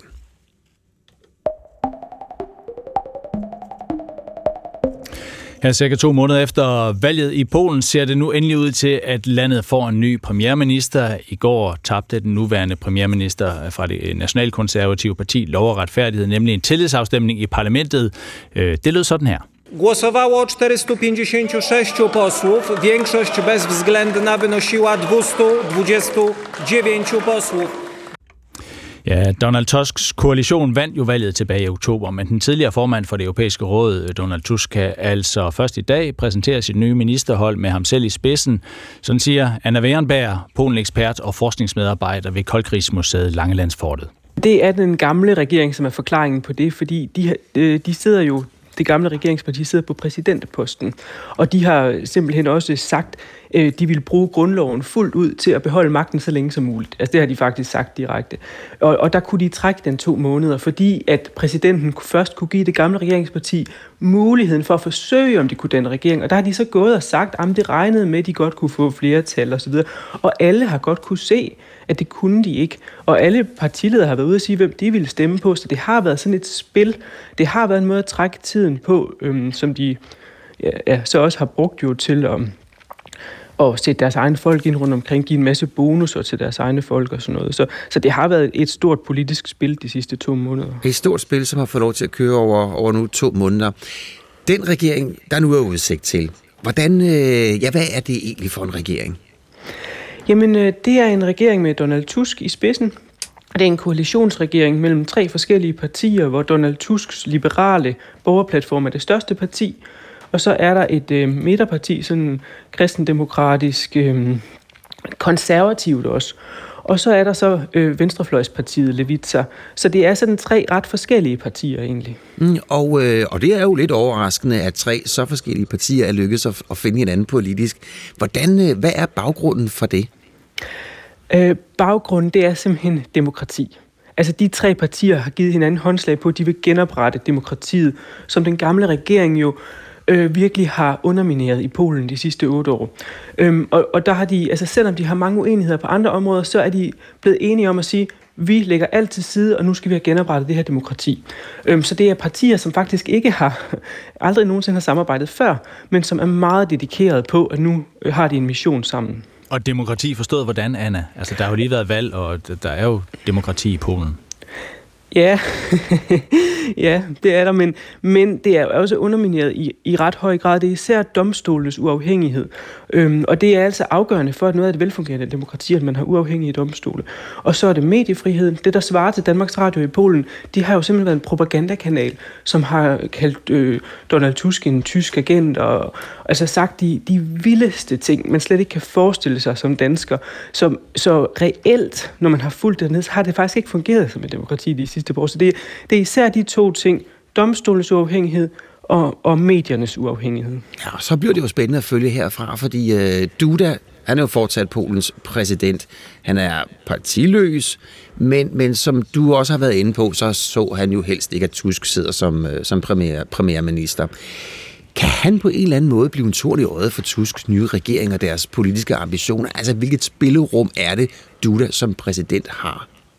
Ja, altså han har faktisk noget spillerum. Det kan han godt. Han kan godt blive tårn i øjet. Han kan især nedlægge veto. Og hvis præsidenten nedlægger veto mod nye love, så ryger loven tilbage til parlamentet, og så kan parlamentet så vedtage den med 3/5 flertal for at overrule præsidentens veto. Men det har den nye regering ikke. Fordi PiS har alligevel fået, altså selvom de har tabt valget, så de har alligevel fået 36% af stemmerne. Så den nye regering, Donald Tusk regering, vil ikke kunne overrule det her præsidentveto. Og det betyder, at vi sagtens kunne komme til at se en masse tovtrækkeri om hver enkelt lov, som præsidenten faktisk kan forhindre. Og ja, det bliver jo så utroligt spændende at følge, men når nu vi har beskrivelser, når vi bruger så store ord, som du gør her, demokrati nævner du, forventer du så, at Tusk er i stand til på en eller anden måde at få samlet landet? Ja, det er jo et godt spørgsmål. Han har sat et regeringshold bestående af gamle, stærke, erfarne kræfter, så han gør alt, hvad han kan man sige.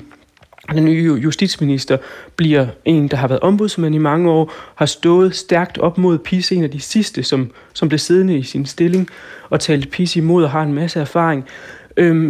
Jeg tror på, at Tusk kan genoprette det her, men om han kan samle befolkningen, det er også et godt spørgsmål, for der var simpelthen så meget had og så mange følelser i det polske parlament i går, at det kommer ikke til at ske lige med det samme. Og det fortalte altså Anna Wernberg. Hun er Polen-ekspert og det hedder forskningsmedarbejder ved Koldkrigsmuseet Langelandsfortet. Og så blev klokken 7:01 Michael Olsen er klar med et nyhedsoverblik. Et vigtigt redskab til at mindske landbrugets CO2-udledning er ved at tørre ind. Der er tale om det, man kalder lavbundsjord. Det er vådområder, der gemmer på store mængder CO2. Det er regeringens plan, at 100.000 hektar lavbundsjord skal tages ud af landbrugsdrift inden 2030, så CO2'en kan blive i jorden. Og skal den i mål med den ambition, har den travlt, fortæller professor Mogens Greve fra Aarhus Universitet. Værktøjet er vanskeligere at bruge nu, end det var i går, kan man sige, fordi vi nu har meget færre arealer at arbejde med i forbindelse med udtagningerne. Siden 2010 er arealet med lavbundsjord skrumpet med 30%. Det skyldes, at områderne blev drænet for vand, så de kunne bruges til landbrug, og den ophobede CO2 er røget ud i atmosfæren. Med nogle få klik skal personer over 60 år kunne sige nej tak til at blive genoplivet af sundhedspersonale, hvis de får et hjertestop. Det er tanken bag et lovforslag, der ventes at blive vedtaget i Folketinget i dag. Og det er vigtigt, at vi får lov til selv at vælge, mener Christoffer Aagaard Melson, sundhedsordfører for Venstre. Når man er i den situation, man er midt af dage, man ikke har udsigt til ret mange gode år, man har måske rigtig mange andre skavanker, at så skal man have mulighed for at fravælge den her behandling, når kroppen den siger stop. Og bliver loven vedtaget, kan alle over 60 fremover tage stilling til, om de vil genopleves ved at indsende en blanket eller log på sundhed.dk. Senere i dag besøger Ukraines præsident Zelensky den amerikanske præsident Joe Biden i Det Hvide Hus, og der er en del på spil for Zelensky, fortæller vores USA-korrespondent Philip Kukar. Man skal forsøge at overbevise især republikanere om, at de skal stemme for den store hjælpepakke, som Biden har fremsat. Det er en hjælpepakke på ca. 60 milliarder dollar, ca. 400 milliarder kroner. Og det er en hjælpepakke, som et flertal i kongressen i sidste uge stemte nej til. Det bliver endnu en skydedag, men det skulle holde tørt mellem frysepunktet og 3 graders varme og svag til let vind fra øst og nordøst. Der forhandles i de her dage på Christiansborg om en ny skattereform. I går kom det frem, at SF er ude af forhandlingerne, mens de radikale og de blå partier forhandler videre med regeringen. Og noget er der åbenbart at kæmpes om, altså bag de lukkede døre. Regeringens forslag om Ja, og en top-top-skat er åbenbart den, der i den grad volder problemer. Ja, altså den her skat, der vil betyde, at folk, der tjener over 2,5 millioner kroner om året, skal betale en ekstra skat i toppen, i top-toppen. Jesper Vass, politisk korrespondent på Børsen. Godmorgen. Godmorgen. Hvem er det på Christiansborg, der gerne vil af med top-top-skatten? Ja, det vi beskriver i avisen for et par dage siden, det er, at der er forsøg i oppositionen på at slå den her top-top-skat ihjel, som jo er upopulær i erhvervslivet, som har nogle udfordringer. Det er særligt i oppositionen de radikale og LA, der har forsøgt at få regeringen til at overveje, at man kunne finde andre modeller, som kunne ramme de samme, måske havde den samme fordelingsmæssige profil, men at man kunne slippe for den her top-top-skat, som erhvervslivet unisont har kritiseret for at være ineffektiv og også skadelig for Danmark. Så det er det, man har forsøgt. Det er svært for regeringen, men nu er forhandlingerne på vej ind i den afgørende fase, og man må nok forvente en skattereform måske i weekenden, måske en gang i næste uge. Og du skriver også, Jesper, i din analyse i Børsen, at der også internt i regeringen er modstand mod top-top-skatten. Hvad er det for en modstand internt i regeringen, som der bliver kæmpet med der? Ja, altså det man gør, er jo de facto at hæve den øverste marginalskat med 5 procentpoint. Og det er jo ikke sådan klassisk borgerlig. Og Venstre har jo gang på gang signaleret sagt, at den her skat er de imod. Deres tidligere politiske ordfører, Morten Dahlin, har kaldt det en skovsnegl. Troels Lund Poulsen har også sagt, at det her ikke er en smuk blomst i den her skattereform. Og den har Venstre så forsøgt at sluge, og det jeg så skriver er, at de har forsøgt at få den her forhandlet ud internt i regeringen, fordi man har fundet markant flere penge i statskassen, man har opjusteret det økonomiske råderum, og der var der i hvert fald nogle tanker om, at man kunne få fjernet lige det her element. Det andet jeg også beskriver, det er, at i Moderaterne, hvor Lykke jo faktisk opfandt begrebet top-top-skat, der er der heller ikke sådan entydig opbakning til den her skat, og der er i hvert fald visse partier på Christiansborg og i forhandlinger, der har fået den opfattelse, at Moderaterne egentlig gerne så den her top-top-skat forhandlet ud. Og det er jo så spørgsmålet, om det kan lade sig gøre. Det ser svært ud, fordi det er jo også en vigtig kommunikativ modvægt til S, der jo er gået med til at lave topskattelettelser, altså for indtægter op til 750.000. Og der fungerer den her top-top-skat som sådan en kommunikativ modvægt, som det er svært for dem at pille ud. Men der er internt i regeringen jo flere, der mener, at man måske burde kigge på den. Om det så kan lade sig gøre, det er slet ikke sikkert. Nej, men hvis det nu kun er Socialdemokraterne, som elsker top-top-skatten, altså har den så overhovedet nogen mulighed for at blive til noget? Det har den helt sikkert, fordi det her er en intern balance, man har fundet på Marienborg, og også slåsset om her senere, hvor man har forsøgt at få den ud internt i regeringen. Og en anden ting, der er udfordringen, det er, at de alternativer, som oppositionen har spillet ind, og det er de radikale, der har spurgt, om man kunne beskære eller lave et loft over rentefradraget, eller beskære den såkaldte forskerordning, som nogen måske kender fra fodboldspillere, der kommer til Danmark og får en lavere skat i en årrække. Og det har oppositionen spillet ind, og det er også noget, der er svært, for det ene rammer boligejere, godt nok kun måske de meget dyre boliger, og det andet er der ikke ret mange penge i, så det, der gør det svært for regeringen at rykke på det, selvom det muligvis kun er S, der for alvor omfavner den her, og det gør de jo ikke engang, i hvert fald ikke tidligere, der havde de svært ved at sige, at det her var en meget god idé, men det, der gør det svært, er, at det er svært at se gode alternativer, som alle kan blive enige om, og det er også svært at finde pengene. Jesper Vass, får du samtidig også sagt, at en af grundene til, at den måske alligevel overlever, det er alene det kommunikative. Altså, at det lyder så utrolig godt for Socialdemokraterne og andre at sige top-top-skat, fordi så er der også noget balance i det her. Og det var sådan, det blev solgt, ikke? Altså, når man tænker på interviewsene, der kom lige efter, at det blev præsenteret, ikke? Der blev sagt social balance virkelig mange gange. Så selvom der er det her bureaukratisk bøvl med den, og hvor mange penge giver den egentlig, altså siger du så, Jesper Vass, det kommunikative, det alene, kan være et argument? Ja, men det er der ingen tvivl om. Socialdemokratiet har været under et stort pres her i efteråret for at give skattelettelser overhovedet. Vi ser SF, der jo så er ude af forhandlingerne, de kommunikerer jo meget klart velfærd eller skattelettelser.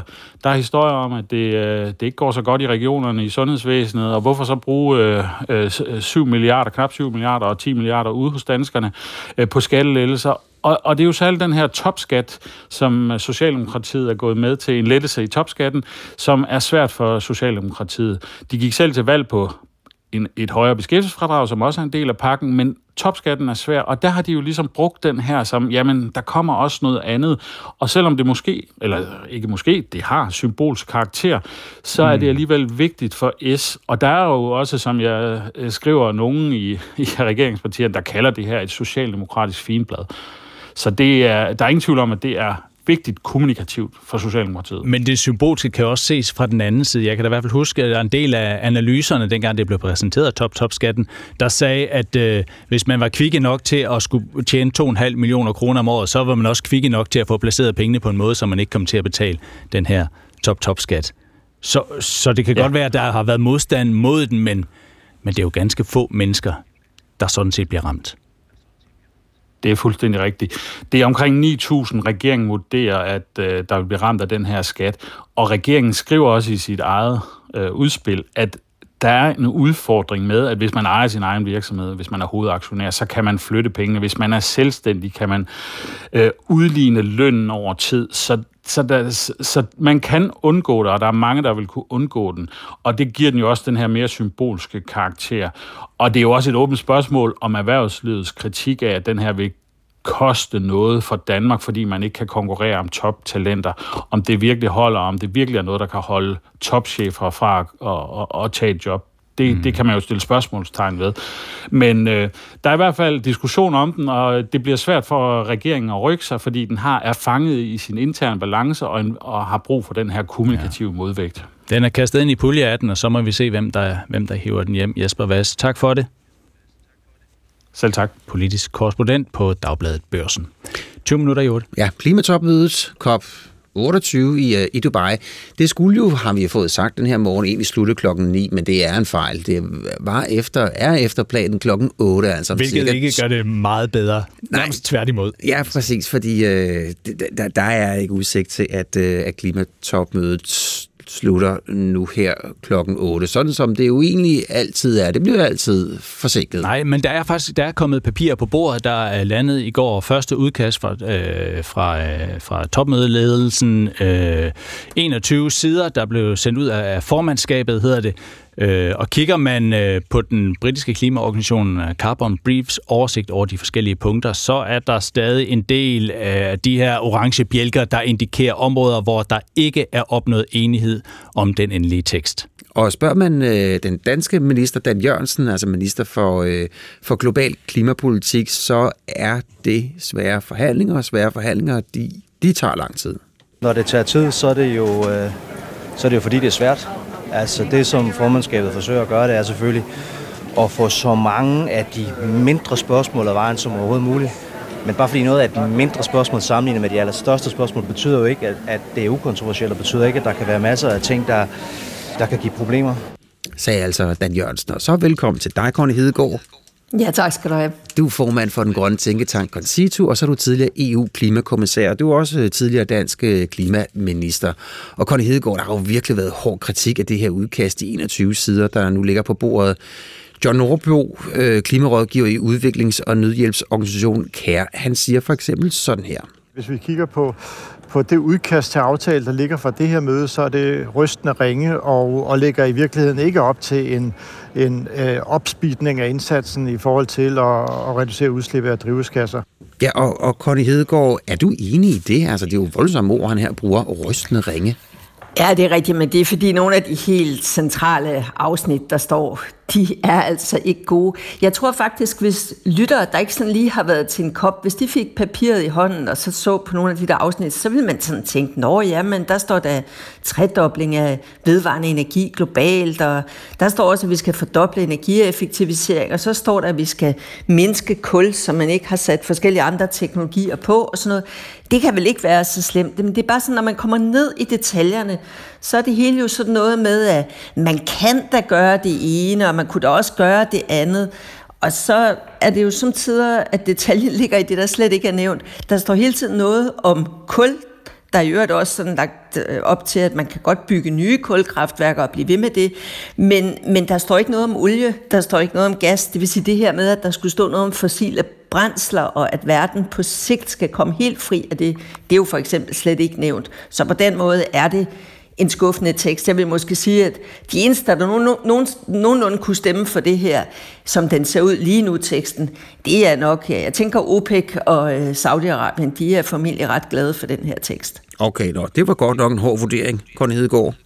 Ja, men det er fordi noget af det, der jo har været lagt op til, skulle være det, noget af det rigtig nye på den her klimakonference. Det var, at der skulle være et perspektiv med, at vi i lyset af alt det, der sker omkring os på klimafronten, så skal vi til at have en strategi for, en plan for, at vi over tid skal udfase fossile brændsler. Og hvem er det, der kan være glade for, når der kun står kul?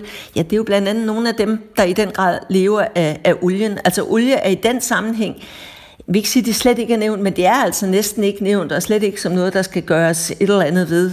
Heller, altså en ting er, at det ikke skal gøres i morgen eller i overmorgen, men der er ikke engang lagt de der spor, man kunne have håbet på, at man enedes om.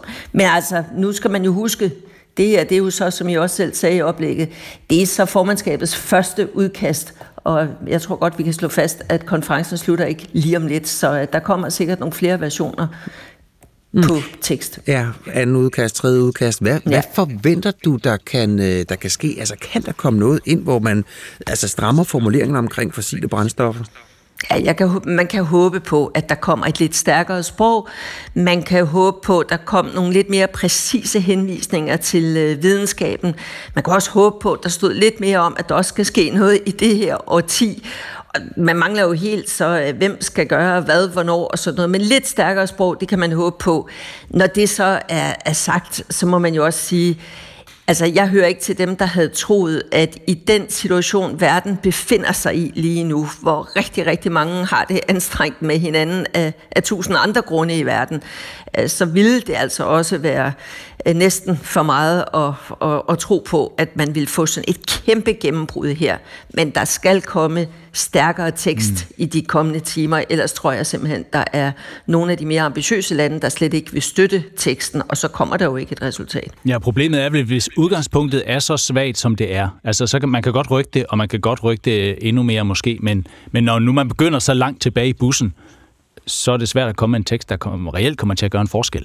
Jamen lige præcis, og så skal de forskellige ambitiøse lande, de skal jo bruge rigtig, rigtig mange kræfter på det ene og på det andet og på det tredje, og der er jo simpelthen en grænse for, hvad kan nås her, for uanset om man kan gå over tid, så har man jo ikke mange dage tilbage, hvor man kan få noget ind her, og jeg mener, ja, det bliver virkelig op ad bakke. Men jeg vil så sige, det er jo ikke helt unormalt, at den første tekst, den har nogle meget store hurdler, så man skal ikke udelukke, at der kan komme et par centrale stramninger, der lidt bedre sætter en retning for, hvor verden skal hen. Ja, prøv lige at uddybe det, nogle centrale stramninger. Hvad kunne det være? Jamen, det kunne være det her med, altså for eksempel sådan noget som, at der står, at man skal lidt begrænse tilladelserne til ny kul, som slet ikke er renset, altså ikke er udstyret med CCS. Altså man kan jo næsten ikke forestille sig en svagere formulering. Og i forhold til, hvad G20 og andre internationale fora tidligere har enedes om, så er det jo lige før, der er tilbageskridt her. Det er derfor, at John Nordbro har ret i sin lidt krasse kritik her. Altså der er nogle af de steder, hvor man siger, der må man kunne stryge nogle ord, og man må måske også kunne få det der kut, som altså bare betyder kan ind, at det bliver nummeret mere forpligtende. Det tror jeg vil være noget af de EU-landene og de lavtliggende østater, der jo var super skuffede i går. Jeg tror, det vil være noget af det, som nogle af de der grupperinger vil kæmpe for at få ændret. Ja, hvem er det så, der skal med? Altså, vi har EU-landene, vi har østaterne. Hvem skal de... Hold nogle møder med, hvem skal de forsøge at omfavne og få med ind på holdet?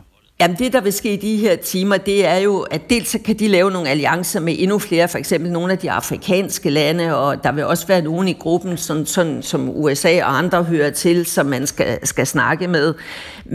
Men ellers så vil formandskabet, de vil indkalde de forskellige grupper sådan, til konsultationer, og der er det jo vigtigt at have meget, meget præcise bud på, hvad vil man så især prioritere skal laves om. Og det er den øvelse, som jeg tror, de kommende timer vil gå med. Det, der kan bekymre en lidt, det er jo, at den tekst, den var nok, værre end de mere ambitiøse kunne have troet. Så på den måde har de lidt mere lodret bjergklatring foran sig i de kommende timer. Men lidt skarpere sprog, det tror jeg trods alt stadigvæk må være muligt at få ind i teksten. Ja, det følger vi lige her til allersidst, Connie Hedegaard. Der var en lille aktion i går fra en 12-årig indisk pige, som hun løb op på scenen med en protest mod fossile brændstoffer, og det lød sådan her.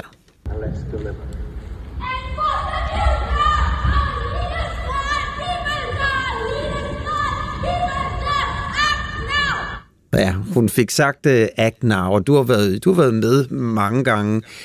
Sådan noget, som vi ser her, påvirker det? Nej, ikke rigtigt, men det er jo med til sådan at opretholde et pres, alle de der 1000 mennesker, der er dernede, og aktivisterne osv. Men i den fase, vi er i nu, der tør jeg godt sige, der er det nogle meget, meget få mennesker i nogle lokaler, der sidder og arbejder benhårdt på en forhandlingstekst, og der er det ikke de mange, mange tusind mennesker udenfor, der forstyrrer ret meget. Mm. Tak for det her, Connie Hedegaard. Ja, velkommen. Godmorgen. Godmorgen, og formand for den grønne tænketank Concito, tidligere EU, klimakommissær og tidligere klimaminister.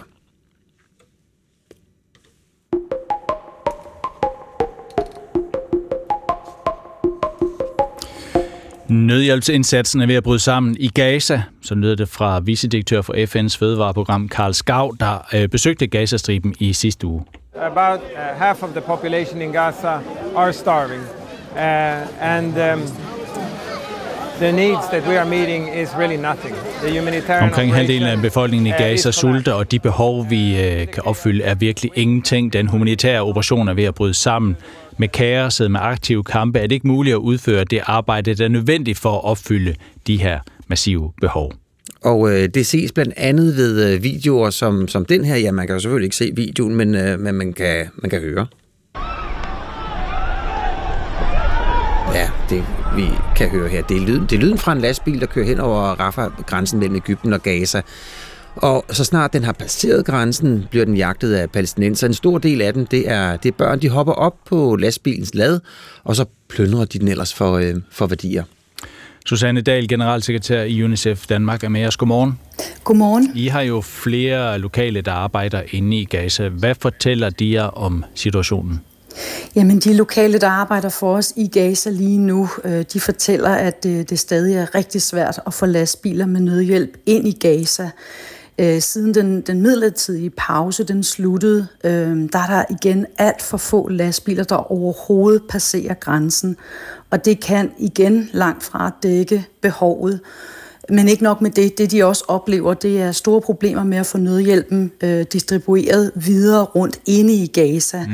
Fordi først så skal lastbilerne omlastes, og det er en udfordrende opgave. Og det nye er så, at rigtig mange lastbiler er strandet, og det er de i den midterste del af Gazastriben, som nu er afskåret fra syd.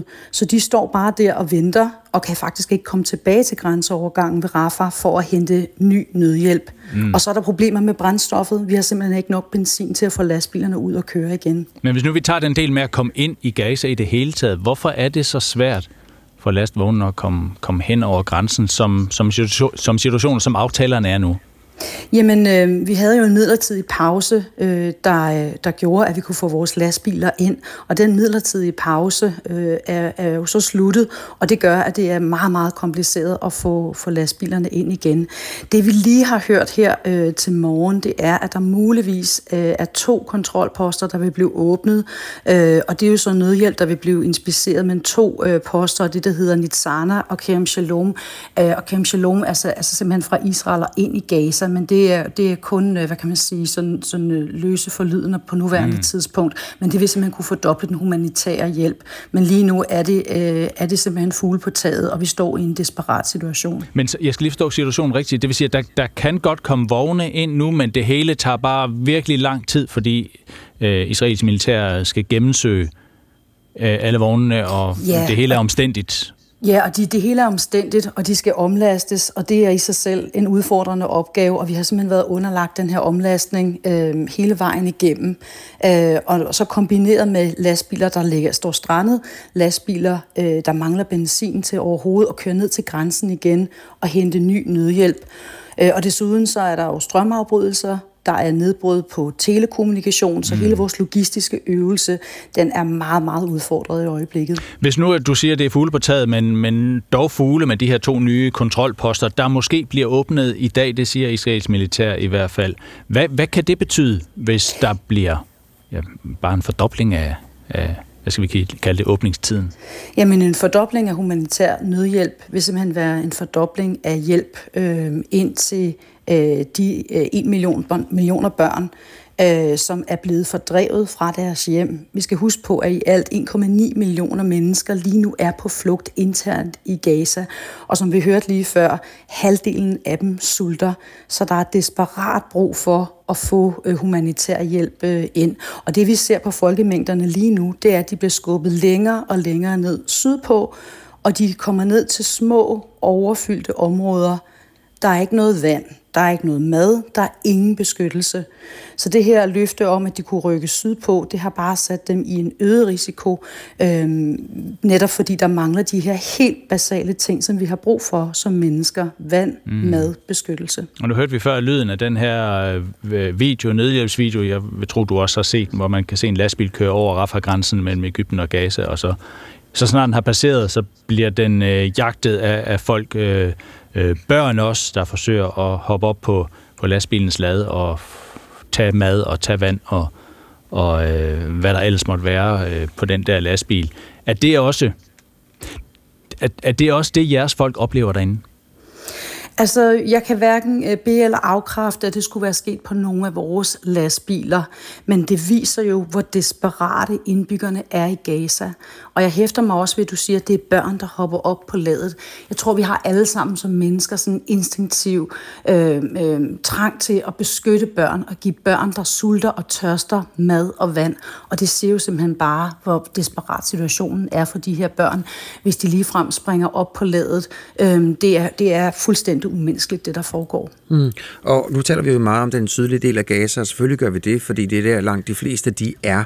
Men i den nordlige del, altså hvem er der tilbage der, og hvad er deres skæbne, deres forhold, hvor meget mad, hvor meget medicin, hvad er der der? Jamen altså, allerede tidligt i krigen, der blev Gaza, og særligt den nordlige del, jo kaldt for et helvede på jord. Og det helvede er nu blevet endnu værre, også op i den nordlige del. Jeg har en kollega, James Elder, som har opholdt sig i Gaza, og det gjorde han under den midlertidige pause. Og der er så en tale om en kollega, som er meget garvet i de her nødhjælpssituationer. Og han var fuldstændig rystet over omfanget, over voldsomheden af angrebene og de ødelæggelser, han så omkring sig. Så de øjenvidende beretninger har gjort meget stærkt indtryk på mig også. Han berettede om børn, der manglede lemmer, om børn med 3.-gradsforbrændinger, børn, der var fuldstændig paralyseret af frygt og chokeret over den virkelighed, der pludselig omgav dem.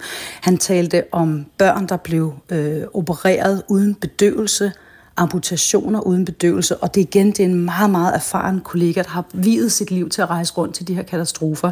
Han sagde simpelthen, at han har aldrig set noget lignende. Og i de første uger, Susanne Dahl, der talte vi jo en del om hospitalerne, om deres mulighed for at fortsætte deres arbejde, og hvad de havde brug for, og hvad de ikke havde, og hvad de manglede. Og sådan, jeg ved ikke, på det her tidspunkt, nu er vi så plus 2 måneder, er der stadigvæk hospitaler, der fungerer inde i Gaza? Altså lige nu, der er vores stærkeste bidrag at forsøge at råbe verden op og insistere på en øjeblikkelig humanitær våbenhvile for at sikre at adgangene de bliver åbnet igen, og det kan være sikkert for vores kollegaer og vores samarbejdspartnere at hjælpe Gazas børn. Uden den her våbenhvile, så er det så godt som umuligt for os at gennemføre vores operationer og få nødhjælpen sikkert ind for vores medarbejdere og for vores kollegaer og for vores partnere. Så det er i virkeligheden vores største bidrag på nuværende tidspunkt, det er den her meget, meget kraftige appel til en øjeblikkelig humanitær våbenhvile og til at flere grænseovergange de bliver åbnet nu. Men ved du, om der stadigvæk er hospitaler, altså der fungerer derinde? Det ved jeg faktisk ikke. Jeg vil sige, de oplysninger, jeg får nu, der er vi nede på den helt basale nødhjælp. Der taler vi vand, og vi taler mad, vi taler varmt vintertøj til de børn, der begynder at fryse, fordi vinteren er ved at sætte ind. Det er de basale ting, vi kan levere på nuværende tidspunkt. Susanne Dahl, tak for at være med os. Tak.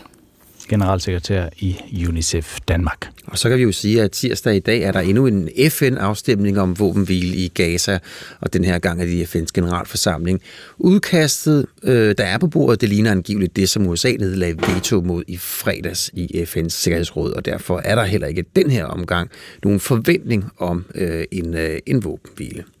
Der er jo mange, der ikke ved, at søs min mor... Er det en selvfølge, at man kan arve succes og talent? Jeg kom ikke ind på teaterskolen, der havde søgt ind 10 gange. Det var flovt ikke at komme ind, når ens far og mor var kendte skuespillere. De børn er berømte forældre. Jeg kunne ikke lide at sige, at mine forældre var skuespillere. Det gjorde mig ekstremt sky. Jeg kan i hvert fald huske, at du nogle gange blev drillet, fordi jeg var din mor. Det er hårdt. Født i rampelyset. Jeg har hele tiden overvejet at vælge noget andet. I aften 21.30 på DR1, eller hele serien nu på DRTV. Ja, sådan kommer vi igennem anden time af P1 Morgen. Der er en time mere af vores udsendelse. En time, hvor vi blandt andet skal forbi håndboldkvinderne. Ja, det skal jo, vi. De vandt i går. De er nu videre til kvartfinalen, og det ser slet ikke tosset ud. Nå. På at nå videre er i hvert fald den umiddelbare analyse. Men vi vender det hele med vores håndboldekspert om en halv times tid. Og så vender vi også kristendemokraterne. Kan du huske dem? Ja, jeg kan godt huske dem. Et lille hold, så er det sikkert midt i dansk politik. Og vi siger velkommen tilbage til tredje og sidste time af P1 Morgen denne tirsdag. Og datoen, det er 12. december. Ja, det er rigtigt. Vi skal blandt andet forbi kristendemokraterne. Det her lille politiske parti, der ikke er i Folketinget for tiden. Det er noget tid, de har været i Folketinget. Hver gang vi taler kristendemokraterne, så har det med at handle om noget med abort. Ja, og det selvom partiet jo egentlig har sagt, at de selvfølgelig bakker op omkring den frie abort, altså indtil den 12. uge. Ja, men der er som regel tit har været sådan en nuancering og noget men. Ja, så er der blevet lækket nogle mails, der satte spørgsmålstegn ved, om partiet nu egentlig også mente det. Nu er det så gået i gang med deres principprogram. Ja, det er blevet ændret. Eller skal ændres i hvert fald. Vi taler med landsformanden i Kristendemokraterne i den her time af P1 Morgen, hvor vi også skal forbi håndboldkvinderne, der vandt i går og nu er godt videre. Vi skal også et smut til USA, hvor Zelensky er på besøg, Ukraines præsident, og så skal vi hilse på, eller det skal vi ikke, men vi skal lige rundt om Lily Collins, stor britisk skuespiller, i hvert fald stor på sociale medier, britisk skuespiller. Hun har købt et hus. Hun køber ejendom i København, gør hun. Hvordan kan man det, når man er ikke dansk? Ja, det kan man faktisk godt, hvis man snor sig en lille smule. Ja, og det får vi fortalt alt om, og det er cirka klokken om cirka et kvarter. Ja. Men vi begynder med lavbundsjordene, fordi et af de vigtigste redskaber for at reducere landbrugets udledning af klimagasser kommer nu under et voldsomt pres, fordi en ny rapport fra Aarhus Universitet nedskriver nemlig markant, hvor meget lavbundsjord der egentlig er i Danmark. Ja, tidligere lød det, at danske landmænd dyrkede 171.000 hektar lavbundsjord. Ifølge den nye opgørelse er tallet kun 118.000 hektar lavbundsjord. Mogens Humlekrog Greve, professor og sektionsleder ved Institut for Agroøkologi ved Aarhus Universitet og forfatter til denne rapport, er med os. Godmorgen. Godmorgen. Hvad betyder det helt konkret, helt præcist, at der nu er færre hektar lavbundsjord i Danmark? Det ved vi nu. Ja, men det betyder jo, at den kortlægning, vi har lavet, den viser, at der er forsvundet betydelige mængder af arealer med tørvejord siden 2010, hvor vi lavede vores sidste opgørelse. Vi har jo hele tiden vist, at der forsvinder tørvejord. Vi har bare ikke kendt den aktuelle rate særlig præcist. Hvad vil det sige, at den her jord forsvinder? Jamen, der sker jo sådan, at når man dræner tørvejord, så kommer der ilt ned til tørven, og så kan mikroorganismerne, så kan de ligesom spise tørven, og så omsætter de den til blandt andet CO2, som så forsvinder op i atmosfæren. Så vi har noget meget fugtigt jord, noget lavbundsjord og noget, der står under vand i lange perioder af året, ikke rigtig kan bruges. Det dræner man så forsvinder vandet, og så kunne man så kan landmændene bruge det til at plante. Det, ja, det. Så kan landmændene bruge det, og så omsættes tørven så til CO2 og andre næringsstoffer. Ja. Hvorfor er det, Mogens, hvorfor er det, vi har haft en forkert opfattelse af, hvor meget vi havde af den her slags jord? Jamen, vi har hele tiden vist, at tørv forsvinder, og at tørvejordene forsvinder. Vi var ikke kendt retten. Den første sådan opgørelse, der blev lavet, den blev lavet i midten af 70'erne engang, og den var ikke sådan, kan man sige, statistisk valid. Det var først efter Kyoto-aftalernes, at det blev besluttet, at vi skulle lave en kortlægning. Den lavede vi så i 2009 og 10, og der fik vi et meget solidt bud på, hvor store tørvearealer vi har i Danmark. Mm. Vi har så forsøgt at opdatere det kort her de sidste 3 år, og der er vi så kommet frem til de her 118.000 hektar, som er den opdaterede dækning af tørvejordene på landet. Og regeringen taler jo så om, at landbruget skal udtage, her i første omgang i hvert fald, 100.000 hektar lavbundsjord. Kan man stadigvæk det med jeres tal? Ja, der foregår jo en udredning nu i Landbrugsstyrelsen, som skal prøve at klarlægge, hvor store arealer der egentlig kan vådlægges. Der er forskellige barrierer. Man regner med, at der er problemer med fosfor, der kan være nogle problemer med lodsejermodstand, der kan være nogle problemer med infrastruktur, som gør, at man ikke kan vådlægge arealerne. Og de er i gang med den udredning nu, hvor så skal klarlægge, hvor store arealer der egentlig er tilgængelige for vådlægning. Jeg tror godt, det er muligt faktisk, men når vi nu har set, hvor hurtigt tørven forsvinder, så haster det jo med at få de her jorder vådlagt. Mm. Kan du ikke lige prøve at fortælle os, Mogens Humlekrog Greve, professor, altså hvorfor det her det er så stor en nyhed? Jamen, vi havde jo et estimat på, hvor mange arealer, der forsvinder per år, hvor vi sammenlignede 2010-kortlægningen med 1975-kortlægningen.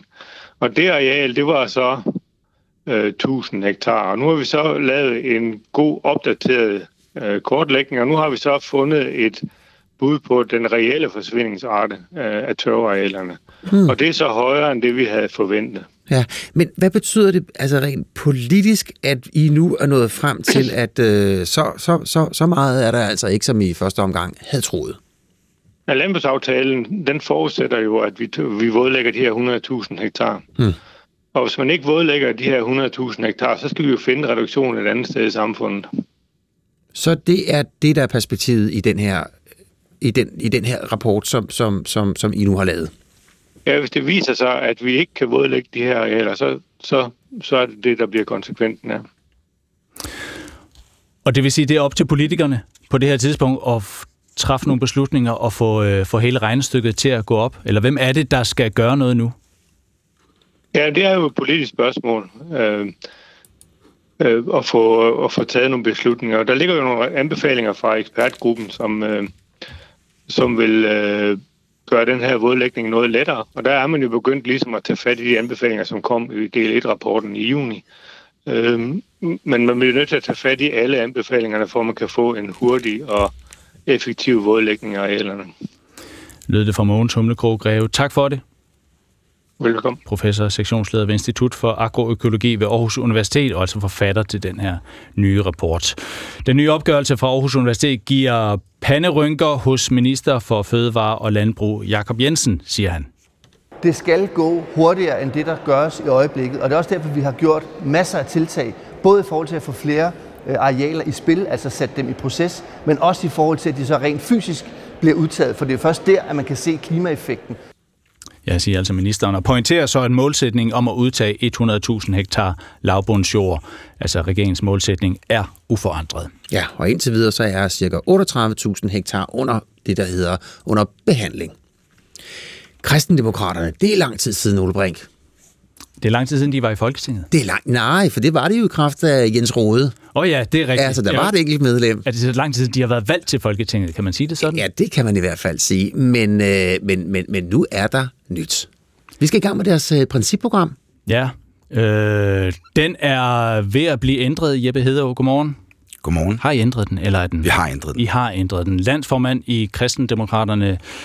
Ja, I har lavet jeres principprogram om, hvilket jo ikke er helt nemt for et parti som jeres. Det kræver 2/3 af medlemmerne, der skal stemme for ændringerne. Hvorfor skulle principprogrammet ændres her? Jamen, det var jo fordi, at det, jeg synes ikke, det afspejlede de mennesker og den politik, jeg mødte i partiet. Jeg synes jo, vi havde et kæmpestort imageproblem, fordi der var komponenter i principprogrammet, som ikke afspejlede en moderne... Og vi taler om abortspørgsmålet. Det var jo hovedsageligt abort, ja. Men også noget omkring, hvad man mente var det optimale ægteskab og sådan nogle ting, som ikke rigtig var relevant for politikere at blande sig i, synes jeg. Hvad mener kristendemokraterne om abort nu, ifølge jeres principprogram? Nu er det hele vejen fra bund til top, han er sagt, både fra værdigrundlaget, som det hedder det nye kristendemokratiske ideologiske koncept, der ligger som grundlag, og hele vejen op i vores konkrete politik, der støtter vi kvindens ret til fri abort i 12 uger. Det er det nye. Og så er der... Er der den her gang ikke noget men? Nej, det er der ikke, tværtimod. Og det var jo også det, jeg oplevede en stor omsorg for kvinderne. Det var det, jeg rent faktisk mødte i partiet.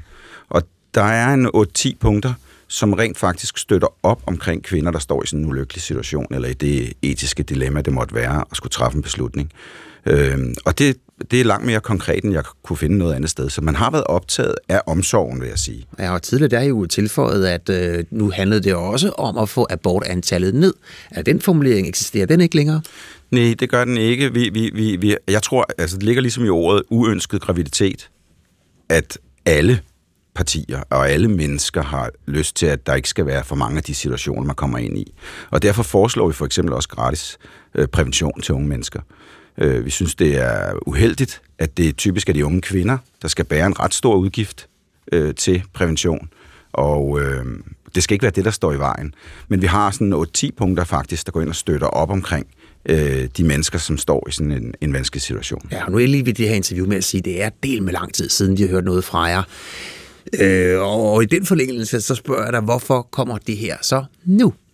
Jamen, det er fordi, at jeg tror, at vi mangler et projekt, som vi kan se os selv i politisk. Et borgerligt parti, som er rødgrønt, altså har et stort syn for naturen, for klimaet, og som også har et syn for de svageste i samfundet og vores rolle i udlandet. Og fordi I er trætte af, at vi altid taler om jeres manglende opbakning til den frie abort. Nej, det har vi jo så nu en fuldstændig opbakning i, altså som er fuldstændig. Som er fuldstændig. Er der nu sat punktum? Fuldstændig punktum. Mm. Altså der er ikke noget sted, du kan tappe ind i, som viser noget andet, og som afspejler noget andet. Ja. Og jeg vil sige, vi har jo for længe været en ideologisk landsby i forhold til den kristendemokratiske bevægelse, vi er en del af, som jo er Europas største politiske bevægelse uden sammenligning. Og det håber jeg, at vi kan tappe ind i, også i Danmark. Tror du ikke, I har et bagland, hvor man godt kunne tappe ind og finde... abortmodstand? Jeg tror, du kan finde abortmodstandere i alle politiske partier, hvis det var det, du ville. Men det er bare ikke partiets politik, og det har det ikke været længe. Og nu er det også afspejlet hele vejen ned i vores værdigrundlag. Men grunden til, at abortmodstand har fyldt så meget for kristendemokraterne, det er vel fordi, at de havde et bagland. Måske har det stadigvæk, at der var en stor pulje af mennesker, der faktisk mente, det her, at det var den rigtige politik. De er der vel stadigvæk, eller er der ikke plads til dem? Altså, jeg tror, det jeg oplevede, det var, at jeg oplevede utrolig stor kærlighed til mennesker.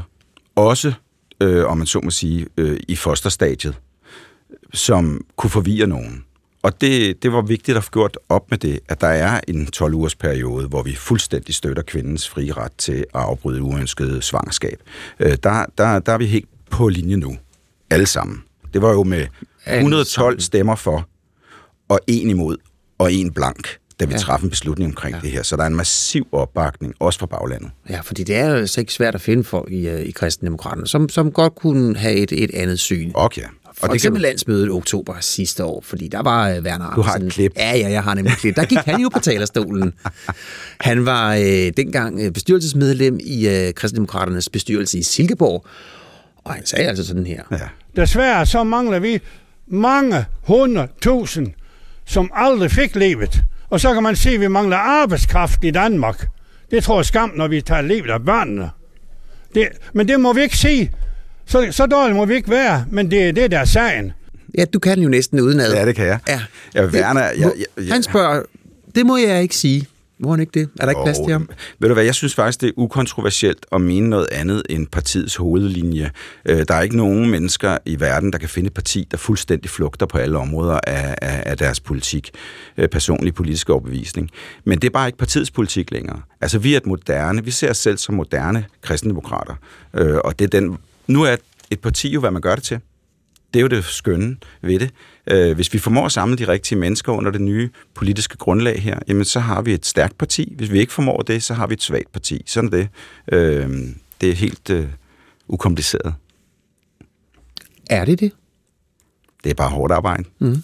Ja. Altså jeres stemmesluger nummer 1, Christian Andersen, han er fra Ringkøbing Skjern, og du siger, at det her det handler også om måden, man lever sammen på, og han siger, at han ønsker jo ikke, at vi homoseksuelle på Rådhuset derover. Det er hans egen personlige beslutning. Han er jeres mand nummer 1.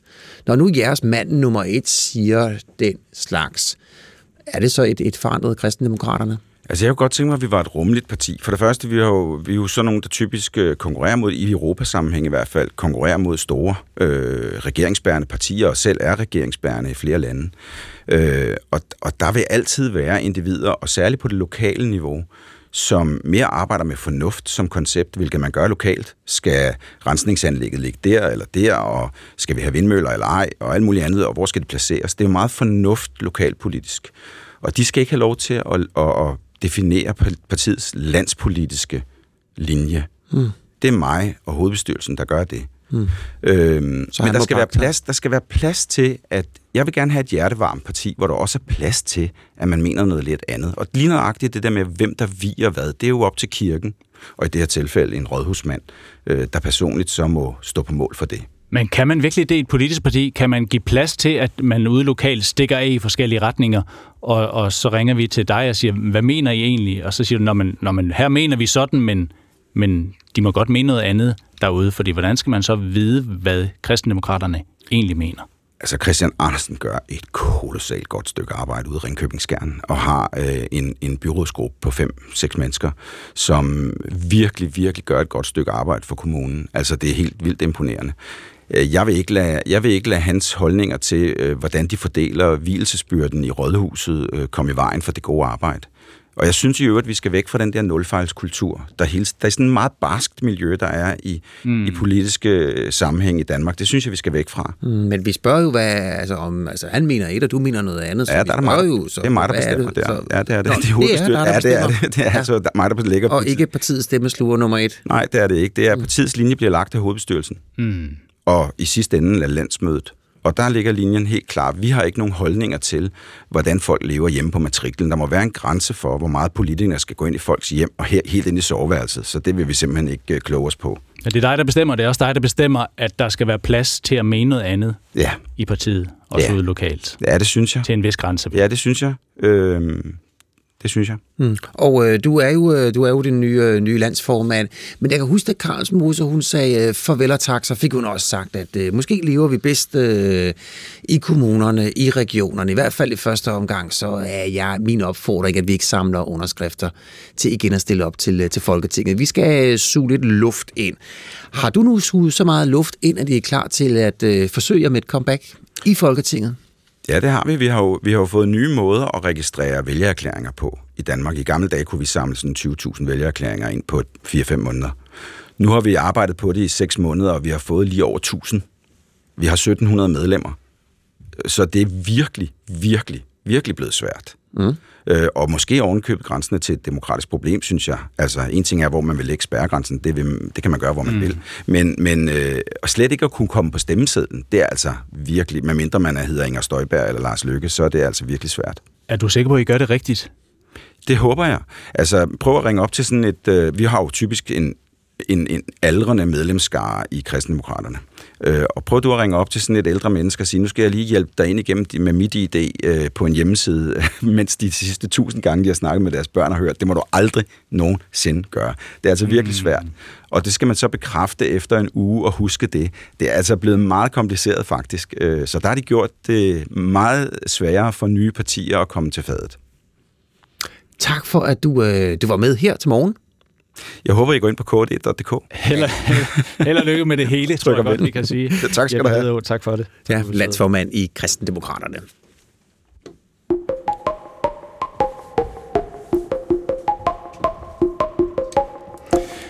Som udgangspunkt må udlændinge ikke købe fast ejendom i Danmark. Og alligevel så er der nogen, der finder vej ind på det danske ejendomsmarked, og nogen gør det faktisk flere gange. Det gælder for eksempel hende her. So you're single in Paris?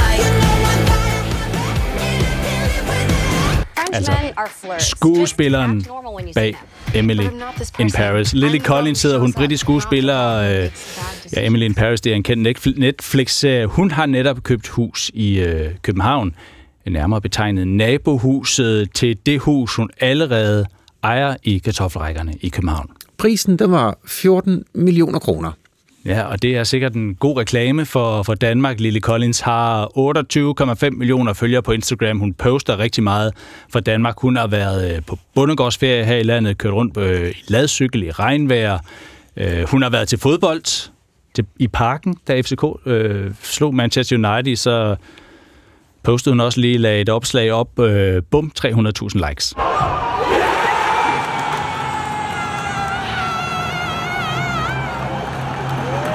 Ja, hun lyder lykkelig. Ja, så der er rigtig mange, der ved lidt mere om Danmark nu, og måske er der også mange, der ved, at man så faktisk godt kan lige snu sig rundt om den der regel med, at man som udlænding ikke kan købe ejendom i Danmark. Kurt Liljengren, godmorgen.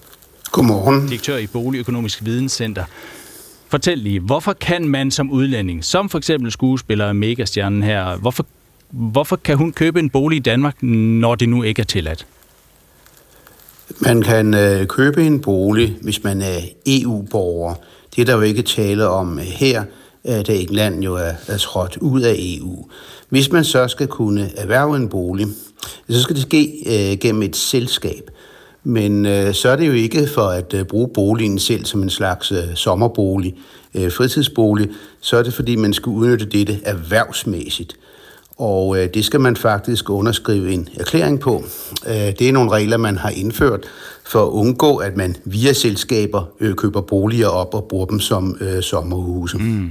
Ja, hvorfor egentlig, Kurt? Hvorfor har vi egentlig den her regel om, at man som udlænding fra et ikke-EU-land som udgangspunkt ikke må købe bolig i Danmark?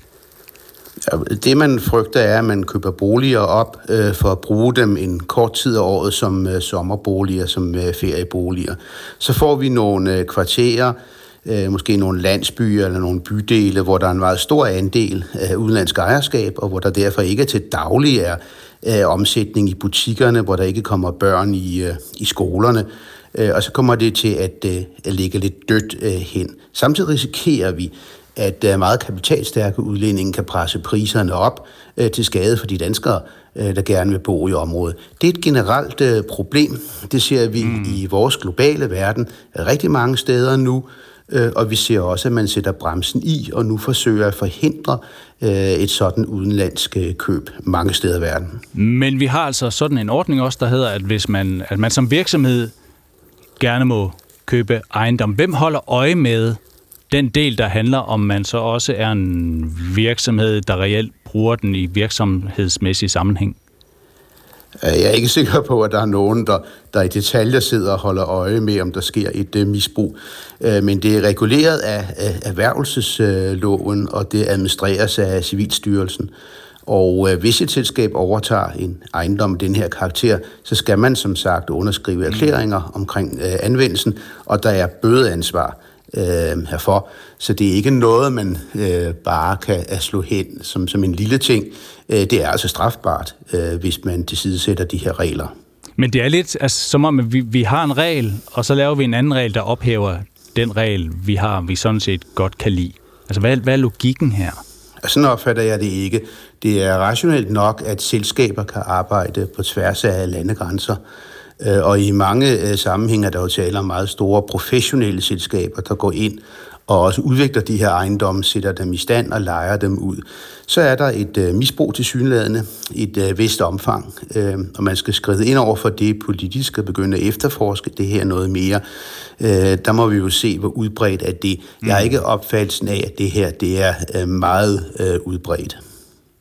Så nogen gør det, det ved vi. Om det er et problem i en stor by som København?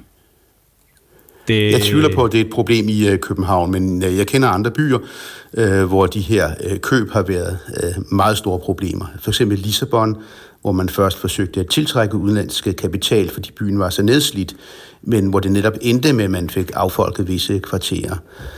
Og Canada, altså Vancouver, er et kendt eksempel, hvor man kørte kampagner for at tiltrække købere fra først Hongkong, men siden er de kommet fra Taiwan og fastlandskina i meget stort omfang. Mm. Og det har presset priserne op, så det er den mindst betalbare by i hele Canada i dag. Og derfor har man ganske enkelt forbudt disse overtagelser forløbet for en periode af 2 år. Ja. Så det er noget, vi ser andre steder, men jeg er ikke sikker på, at København er så attraktiv internationalt set, at det her vokser ud af proportion. Men det er noget, man skal holde øje med, selvfølgelig.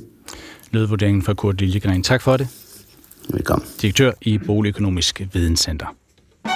Jeg må med skam melde, at jeg godt kan grine af dem engang. Ja, det har du faktisk gjort. 4. division. En af de ting, der gør dig sjov, er jo også dit sproglige overskud. Når du kaster dig ud i dialekter, du kan jo tale alle tænkelige former. Jeg tror, vi skal videre. Er der nogen, der gider komme med ting?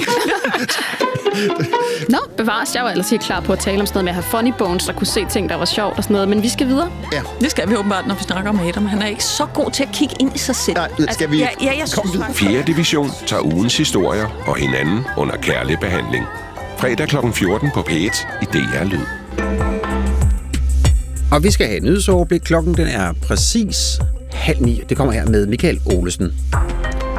FN's klimatopmøde COP28 i Dubai er nu i hvert fald officielt slut, og trods 13 dages intense forhandlinger er sammen ikke nået frem til en aftale. Men arbejdet på alligevel at få noget med hjem fortsætter. Det fortæller David Ylander, der tidligere har været Klimaministeriets chefforhandler ved den her slags topmøder. Der er politiske konsultationer med de forskellige grupper. Der er kompromisforslag. Kan det her flyve? Jamen, kan vi så få en indrømmelse her, hvis vi giver noget et andet sted? Så rigtig meget uden for forhandlingslokalet, og så er det jo formandskabets opgave at lande et kompromis. Trods store politiske ambitioner, så går det den helt forkerte vej med at stoppe en af landbrugets største klimasyndere, det man kalder lavbundsjorder. En rapport viser, at 30% af de CO2-holdige vådområder siden 2010 er blevet drænet og tørret ind, så de blandt andet kunne dyrkes af landbruget. Og det har sendt enorme mængder CO2, som ellers lå lagret i jorden, ud i atmosfæren.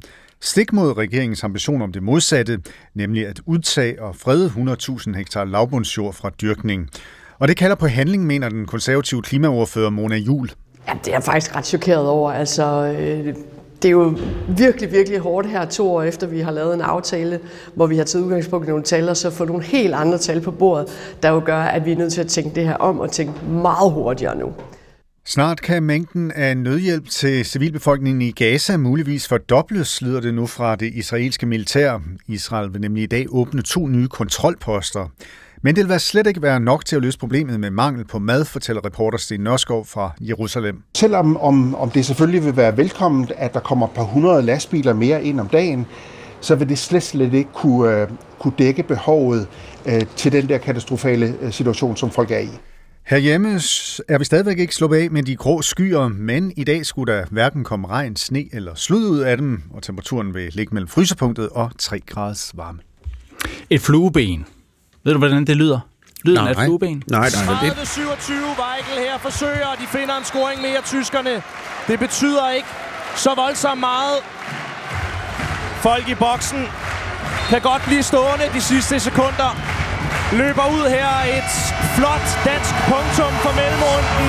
Ja. Det er håndbold. Det er håndbold. Ja, det var et flueben. Danmark vandt i går 30-28 over Tyskland i kampen om at vinde mellemrunde puljen, og Danmark er dermed klar til kvartfinalen ved VM. Tjek, flueben. Frederik Lindved, DR's håndboldkommentator. Godmorgen. Godmorgen. Var det et flueben, der blev sat med stor overbevisning i går? Jeg synes i hvert fald, det var det bedste, vi har set fra Danmark indtil nu. Det var rart at se en kamp mod en stærk modstander, som tyskerne er, hvor Danmark rent faktisk leverer på et rigtig højt niveau. Ikke bare gør det i perioder, men gør det gennem stort set samtlige 60 minutter. Så Danmark, de har tanket en masse selvtillid, udover at de også har vundet den her mellemrunde, som også har en del betydning for det videre forløb. Ja, fordi jeg fornemmer et lille forbehold i din stemme, Frederik. Altså i forhold til, om det var sådan en yes, og der var den, og det var godt, og alt er godt her på det danske hold. Ja, men altså, det det er jo mere det her med, jeg synes, det samlede billede, vi har af Danmark indtil nu ved den her slutrunde, står ikke så skarpt endnu, i hvert fald for mig, fordi at der har været for mange udsving. Der var også ting, der ikke var perfekte i går. Der var ting i går, hvor man tænker, det skal blive bedre, hvis Danmark de skal gå hele vejen. Men jeg synes, det var et rigtig godt skridt i den rigtige retning for Danmark. Og nu er det bare sådan, når kvartfinalerne starter, når den her afgørende del af turneringen starter, så er det bare en helt ny verden, så er det egentlig ikke så afgørende, hvad man har foretaget sig i de første par kampe, hvis man virkelig kan ramme niveauet i de sidste dage af turneringen nu. Hvad var det, der lykkedes i går, som gør, at der trods alt kan være en vis optimisme på dansk side her? Jeg synes, der var noget angrebsmæssigt, som fungerede. Landstræner Jesper Jensen havde fundet en konstellation i den danske bagkæde med Anne Mette Hansen, Mie Højlund, Louise Burgaard, som han holdt fast i igennem nærmest hele kampen. Det har vi ikke set så meget af tidligere, og det fungerede altså. En Anne Mette Hansen, som jo er en brølstærk spiller, der virkelig satte sig igennem. Mie Højlund, den her lille, hurtige, elegante playmaker, der fuldstændig snød de store tyskere. Louise Burgaard, der bare er sådan kraftudladning, hver gang hun har bolden. Det så virkelig, virkelig godt ud for Danmark. Og det er noget af det, man tænker, det er der virkelig behov for, hvis det skal blive til medaljer. Så er der så nogle ting omkring, vi har nogle verdensklasse målvogtere, der ikke havde nogen redninger nærmest gennem en kamp i går. Det skal der ændres på, men der var nogle positive ting, som er rare at se, inden vi går ind til den afgørende fase af turneringen. Ja, og det er så kvartfinalen. Hvordan ser det ud herfra? Hvordan kvartfinalmodstanderen er Montenegro? Ja, og det er jo en drømmemodstander, må man sige. Det var meget det handlede om i går. Vinde den her kamp, så man ikke skal møde vores svenske naboer allerede i en kvartfinale. Og Danmark er værter, og vi må også sige, lodtrækningsmæssigt er man kommet rimelig heldigt ud af det nu. Ja. Tyskland er det stærkeste hold, man har mødt indtil nu. Mere ubehageligt er det jo heller ikke, og så står man over for Montenegro i en kvartfinale.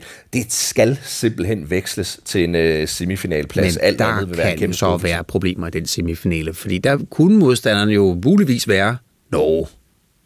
Ja, og det synes jeg jo et eller andet sted er fedt. Prøv at høre. Hvis man vil vinde noget, så må man altså slå de største, og stå over for Norge i en semifinale i boksen. Det er jo bare fedt. Det bliver ikke nemt. Hvis man spiller 10 gange mod Norge, kommer man til at tabe en hel del af dem, men altså, jeg har det også sådan, når man står i en semifinal, så skal man altså kunne slå en af de største, og det får Danmark så muligheden for, formentlig, hvis de når dertil. Og den semifinal, det bliver i boksen, fordi Norge har jo også, altså en del af turneringen foregår jo i Norge. Det er delt værtskab, men semifinalen bliver i boksen.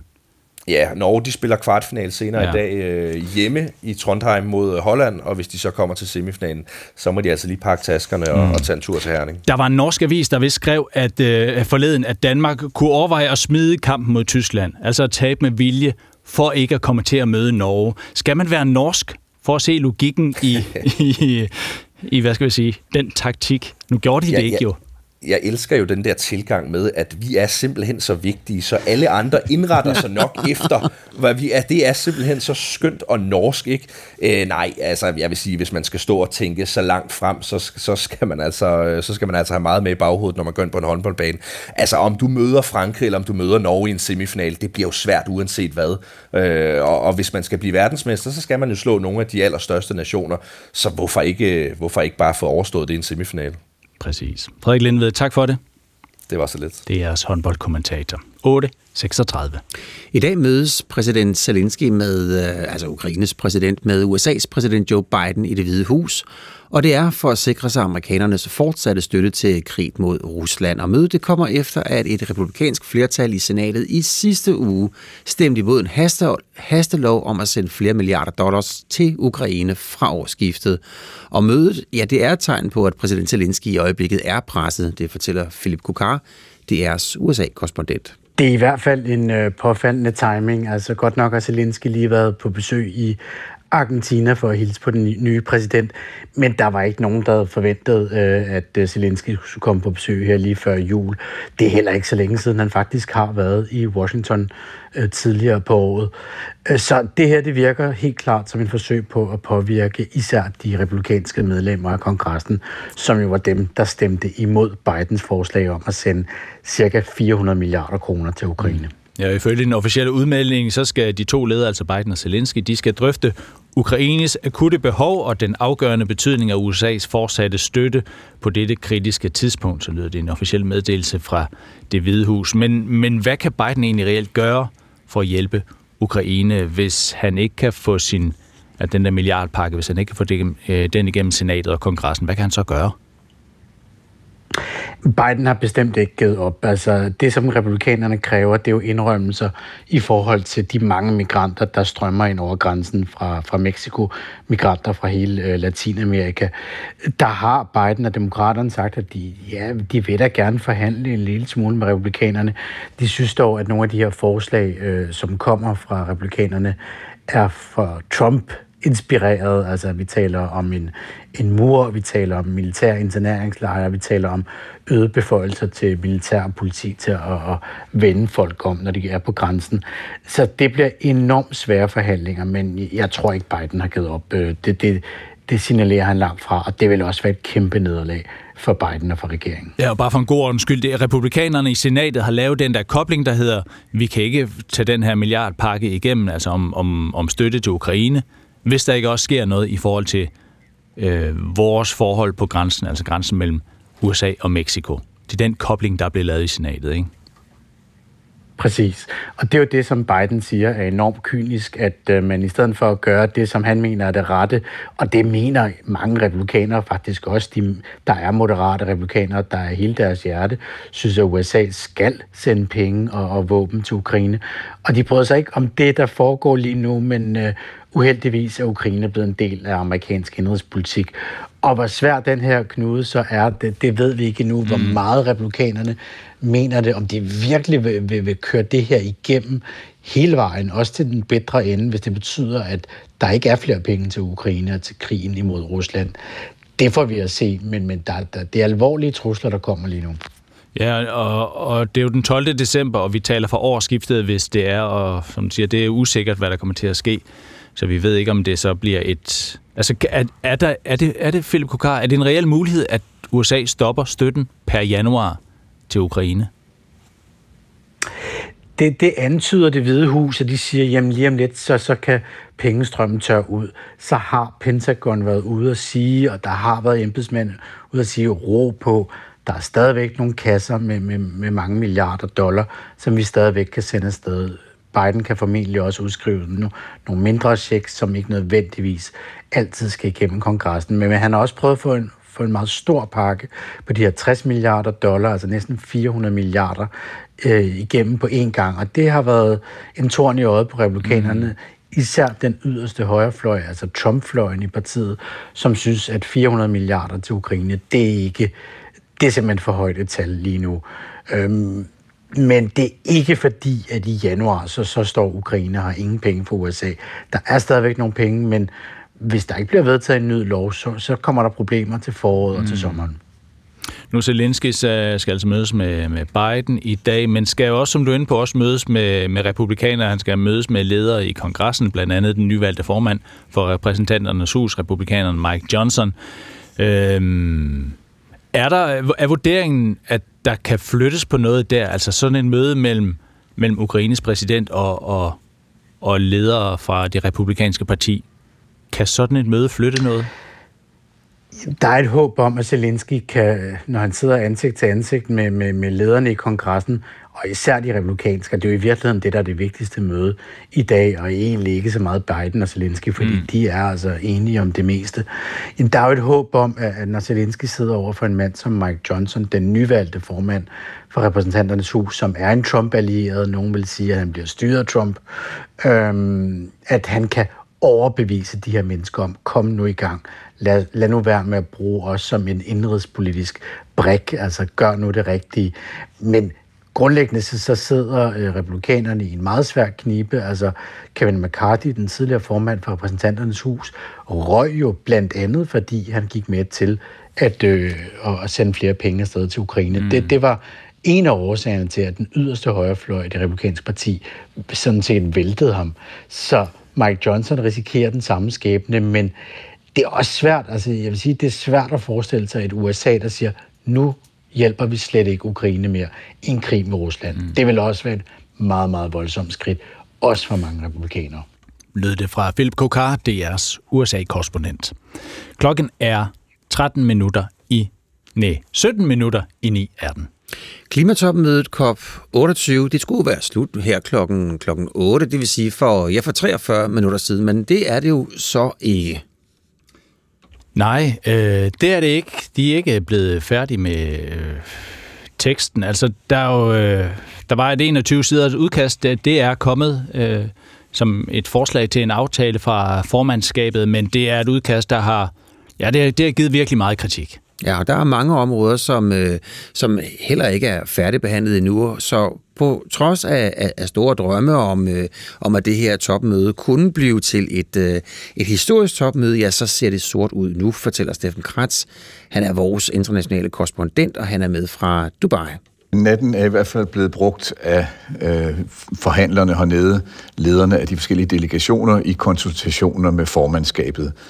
Og det er meget klart, hvor fronterne er trukket op, fordi i de sidste dage, der har det set ud som om, at COP28, det her klimatopmøde, ville blive historisk. At det ville blive her, at verdens ledere kiggede hinanden i øjnene og blev enige om at sætte en slutdato på, hvornår vi holdt op med at fyre olie, kul og gas af og sende de her gasser op i atmosfæren, som skaber klimaforandringerne. Men det var ikke det, der stod i den aftale, der så kom i går aftes. Pludselig var de her drømme, som EU og mange andre lande havde haft, forsvundet i en ørkenspejling, kan man næsten sige, her i Dubai. Og så gik det jo frem til klokken 2 i nat med at kæmpe, og på den ene front, der står Danmark sammen med EU-landene, med ligesindede lande. Det er blandt andet de små østater, som jo er truet af havvandsstigninger. Det er nogle latinamerikanske lande, nogle fra Afrika, USA, England, Australien, også Bangladesh, og siger til formandskabet, det her er simpelthen ikke ambitiøst nok. På den anden side står der en front, som består blandt andet af arabiske lande, Indien, også Kina, som siger, at der er ingen grund til at skrue for meget op for ambitionerne. Og nu er det så op til formandskabet verden, de Forenede Arabiske Emirater, og forsøger at finde et kompromis. Og jeg kan allerede nu garantere, at det bliver ikke til tiden. Det bliver ikke kl. 11 lokaltid her, hvor topmødet skulle være slut. Fortalte Steffen Kratz, DR's internationale korrespondent. Og det er lidt en speciel dans, sådan nogle topmøder her. Det foregår bag lukkede døre. Det er svært at få et indblik i, hvad det egentlig er, der sker. Men det indblik har David Ylander. Hun er nu underdirektør og chef for bæredygtige investeringer i PKA, en af Danmarks største pensionskasser. Men for nogle år siden, der var hun Danmarks chefforhandler, Klimaministeriets chefforhandler ved COP18 og COP19, altså nogle af de tidligere klimatopmøder. Hun fortæller. Det foregår på den måde. Nu er vi jo i slutspurten, så lige nu foregår det på den måde, at det er formandskabet, der prøver at lande et kompromis, og det vil sige, at der foregår rigtig meget uden for selve forhandlingsrummet. I virkeligheden er det der, det meste foregår, fordi der er politiske konsultationer med de forskellige grupper. Der er kompromisforslag. Kan det her flyve? Jamen, kan vi så få en indrømmelse her, hvis vi giver noget et andet sted? Og det gør man jo både med lande som USA og Kina, nogle af de rigtig store lande, og så gør man det på gruppeniveau, ligesom Danmark jo taler via EU. Vi har de små ø-stater, vi har LDC'erne osv. Så rigtig meget uden for forhandlingslokalet, og så er det jo formandskabets opgave at lande et kompromis og prøve at finde en tekst, der kan få fælles fodslag, og det ser vi jo lige nu ikke er tilfældet. Og du har jo været forhandler, chefforhandler.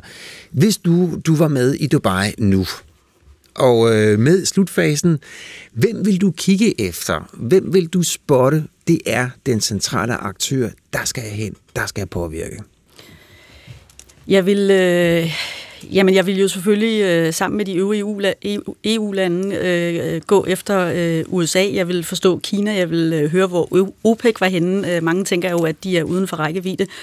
Og så er det de alliancer, der kan dannes, og det er jo for EU's vedkommende tit de små østater, fordi vi har de samme synspunkter, de har jo et helt andet presserende behov, end vi har, men vi ønsker sådan set det samme. Tit kan vi også finde sammen med de afrikanske lande i LDC, altså Least Developed Countries-gruppen, og det vil sige at prøve at finde kompromiser der. men også prøve at høre formandskabet, prøve at påvirke dem, prøve at se, hvor man kan lande kompromisforslag osv. Så jeg vil sige, man render rundt rigtig meget uden for forhandlingslokalet og prøver at se, hvor man kan få dels nogle informationer og dels noget tekst, der kan flyve. Hvor vigtigt er formandskabet? Er det en, skal vi se Sultan Al-Jabbar som en sekretær for det, landene finder ud af, eller er formandskabet den drivende kraft i, hvilken retning det tager det her herfra her i de sidste timer?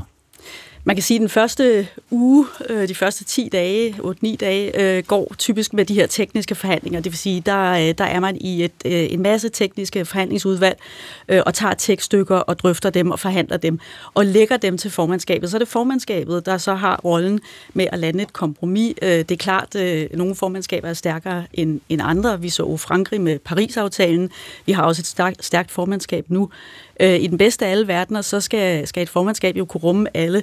Men det er klart, de kommer jo også fra et land, de kommer fra et olieproducerende land. Mm. De er en del af OPEC, Saudi-Arabien, der er jo også en rollefordeling der. Lidt og det har der været lidt kritik af det der. Kan du se det i de forhandlinger, der kører nu her, at det måske så alligevel godt kan have en betydning, at det er i Dubai, det foregår? Ja, det betyder jo rigtig meget. Man kan sige, at du har OPEC-landene, hvis hele økonomi, rigdom er bygget op omkring olie. Det er klart udfasning for dem inden for en kortere årrække, som vi ønsker det fra EU's side, er jo simpelthen deres livelihood, deres levebrød, som deres økonomi, der forandrer sig ganske gevaldigt. Så de kæmper selvfølgelig med næb og klør, og det er jo derfor, vi ser hele det her med unabated, altså det vil sige, kan man afbøde, kan man blive ved med at udlede fossile brændsler og ikke reducere på den måde, at man så tager noget alternativt i brug. Vi har talt om carbon capture and storage, altså at man fanger CO2'en på de her anlæg, man har talt om skovrejsning osv. Det er jo ikke noget, vi fra EU's side ser som hvad skal man sige, noget, der kan gå i stedet for at udfase. Nu er der så deadline om 2 timer. Altså den officielle deadline, og det når de så ikke og kommer til at fortsætte på den anden side af det. Hvad gør det ved forhandlingerne, at man til sidst sidder der på bagkant, og alle er interesserede i at nå et eller andet resultat, må man gå ud fra, og også så de kan komme hjem? Jeg vil sige, det er en udmattelseskrig, skulle jeg lige til at sige. Det gælder om at have rigtig meget stamina. Man skal tænke på, at det her jo kulminationen ikke bare af, hvad der sker hele året, men også hvad der sker i nogle meget intensive dage under hele koppen, som så bliver mere og mere intensive, og det vil sige, der bliver sovet rigtig, rigtig lidt. Jeg kan i hvert fald fortælle, da jeg var chefforhandler for de her år siden, for COP 18 og 19, jamen der endte vi med at sove under delegationsbordet sådan i skiftehold et par timer, bare lige for at få et par timers søvn. Og så kunne være klar igen. Vi gik under bordet på skift. Ja, det var vi simpelthen nødt til. Vi kunne ikke nå tilbage til, der skete så meget. Vi kunne ikke nå tilbage til hotellet og sove, og så komme tilbage igen, fordi så var teksten allerede ændret 3 gange, så det gælder om at være der. Det gælder om at have forbindelserne i orden. Det gælder om de her personlige relationer for at vide, hvad der sker. Prøve at forhandle kompromiser, og der er vi jo rimelig godt dækket med Dan Jørgensen, som jo har været en af de 2 ledere af det her forhandlingsbord, der hedder Global Stocktake, som jeg tænker virkelig er en fjerde. Men med al respekt, det er jo ikke noget, man bliver skarpere af at sove 2 timer under bordet. Det er sandt. Det er jo... Det er sandt. Men det kan være med til at presse folk til at nå en eller anden, til at nå et godt resultat. I hvert fald skaber det jo noget fremdrift. Ja. Alle vil gerne hjem på et eller andet tidspunkt. Man har været i gang i lang tid, men det er lidt et udmattelsesspil. Ja, så men det, der godt kan overraske mig, det er, som du siger, forberedelse så lang tid forud for et så afgørende møde, at man så alligevel i slutfasen står så langt fra hinanden. Det undrer mig. Det er jo helt fundamentale ting, vi her ser, at de slås om. Det er fundamentale ting, og det er det sådan set på hver kop. Man kan sige, det positive er jo, at vi taler om fossile brændsler nu. Vi taler om en tredobling af vedvarende energi. Vi taler om en fordobling af energieffektivitet. Vi taler om nogle helt konkrete ting, så er der noget, vi ikke taler om. Vi taler ikke om, vi taler om udfasning, nedfasning. Vi taler ikke om årstal. Det er jo det, EU sammen med deres allierede skal bringe ind i slutspillet nu her. Og det fortalte David Ylander, Klimaministeriets tidligere chefforhandler ved klimatopmøder, og nu er hun altså underdirektør og chef for bæredygtige investeringer i PKA.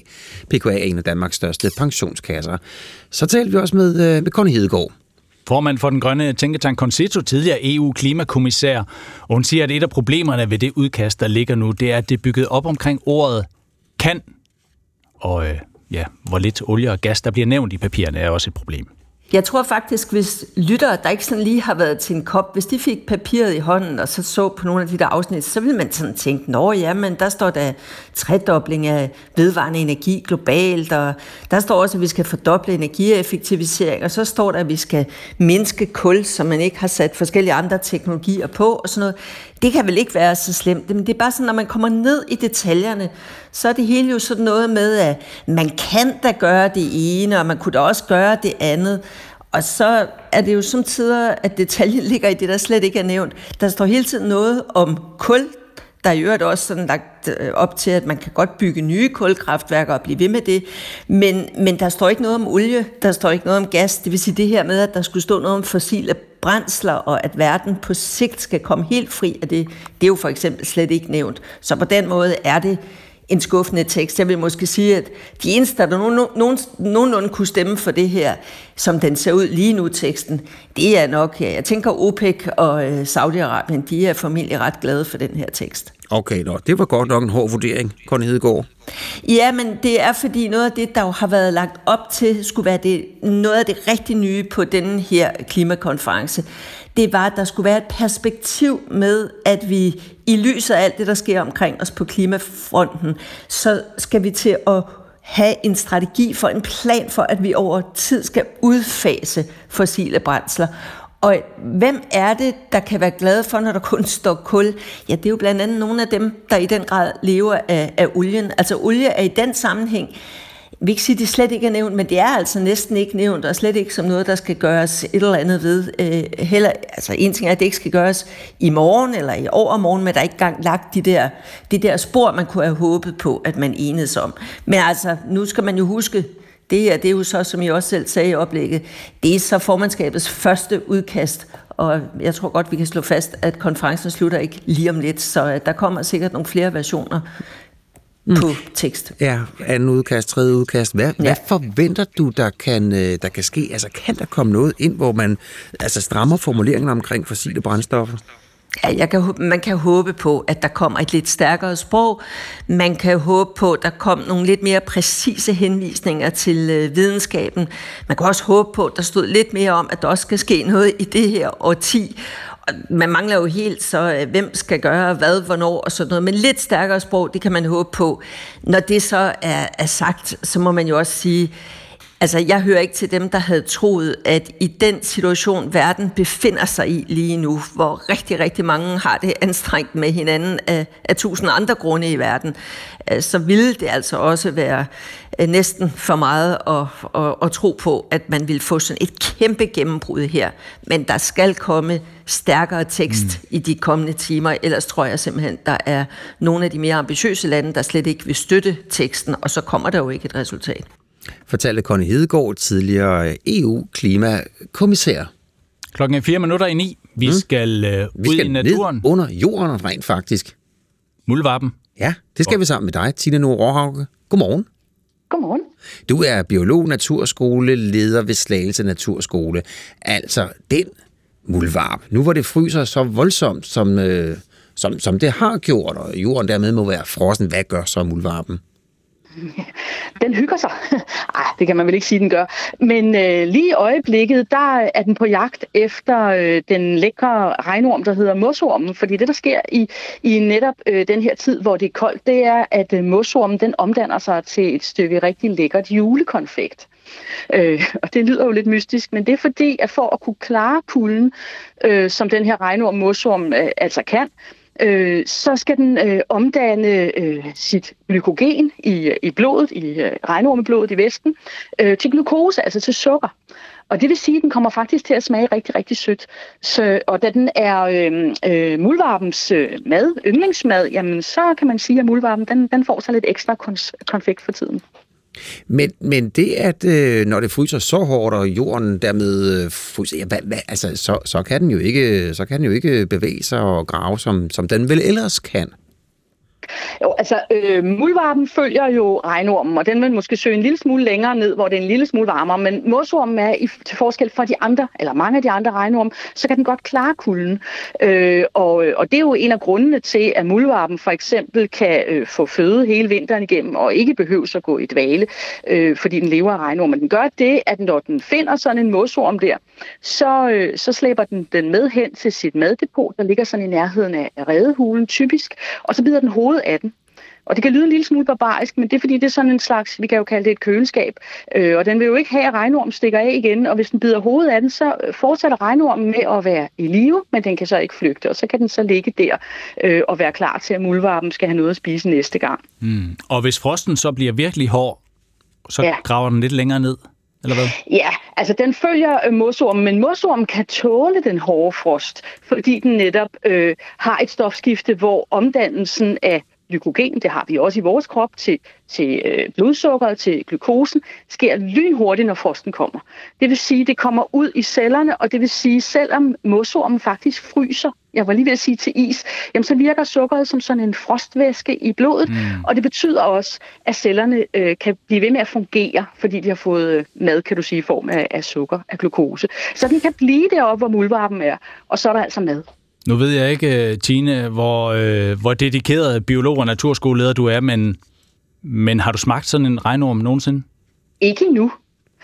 Men, fordi jeg mener, at jeg forstår godt teorien, men... Ja, det er rigtigt. Men, tror du, men jeg kan fortælle dig, at der er cirka 30 gram sukker per liter kropsvæske. Nu er der jo ikke en liter kropsvæske i en mosorm, i en regnorm, men det er faktisk rigtig meget. Og hvis jeg smagte på en regnorm om sommeren, og igen her ved juletid, så vil jeg kunne smage forskel. Den smager mere sødt. Så det kan man jo lade komme ind på en prøve. Ja. Det var altså et godt spørgsmål, Ole. Ja. Opfordringen er sendt ud. Prøv det derude. Vi vil godt høre, om man kan smage det. Tak for det. Ellers tak for at være med os. Selv tak. Tine Norehauge, biolog og naturskoleleder ved Slagelse Naturskole. Ja, det var 3 timers pæt morgen. Det var Jette Damgaard og Sara Meyer, der havde sat det hele sammen her i studiet. Bjarne Stensbæk og Ole Brink og...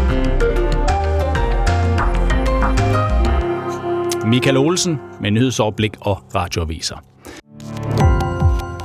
Gå på opdagelse i alle DR's podcast og radioprogrammer. I appen DR Lyd.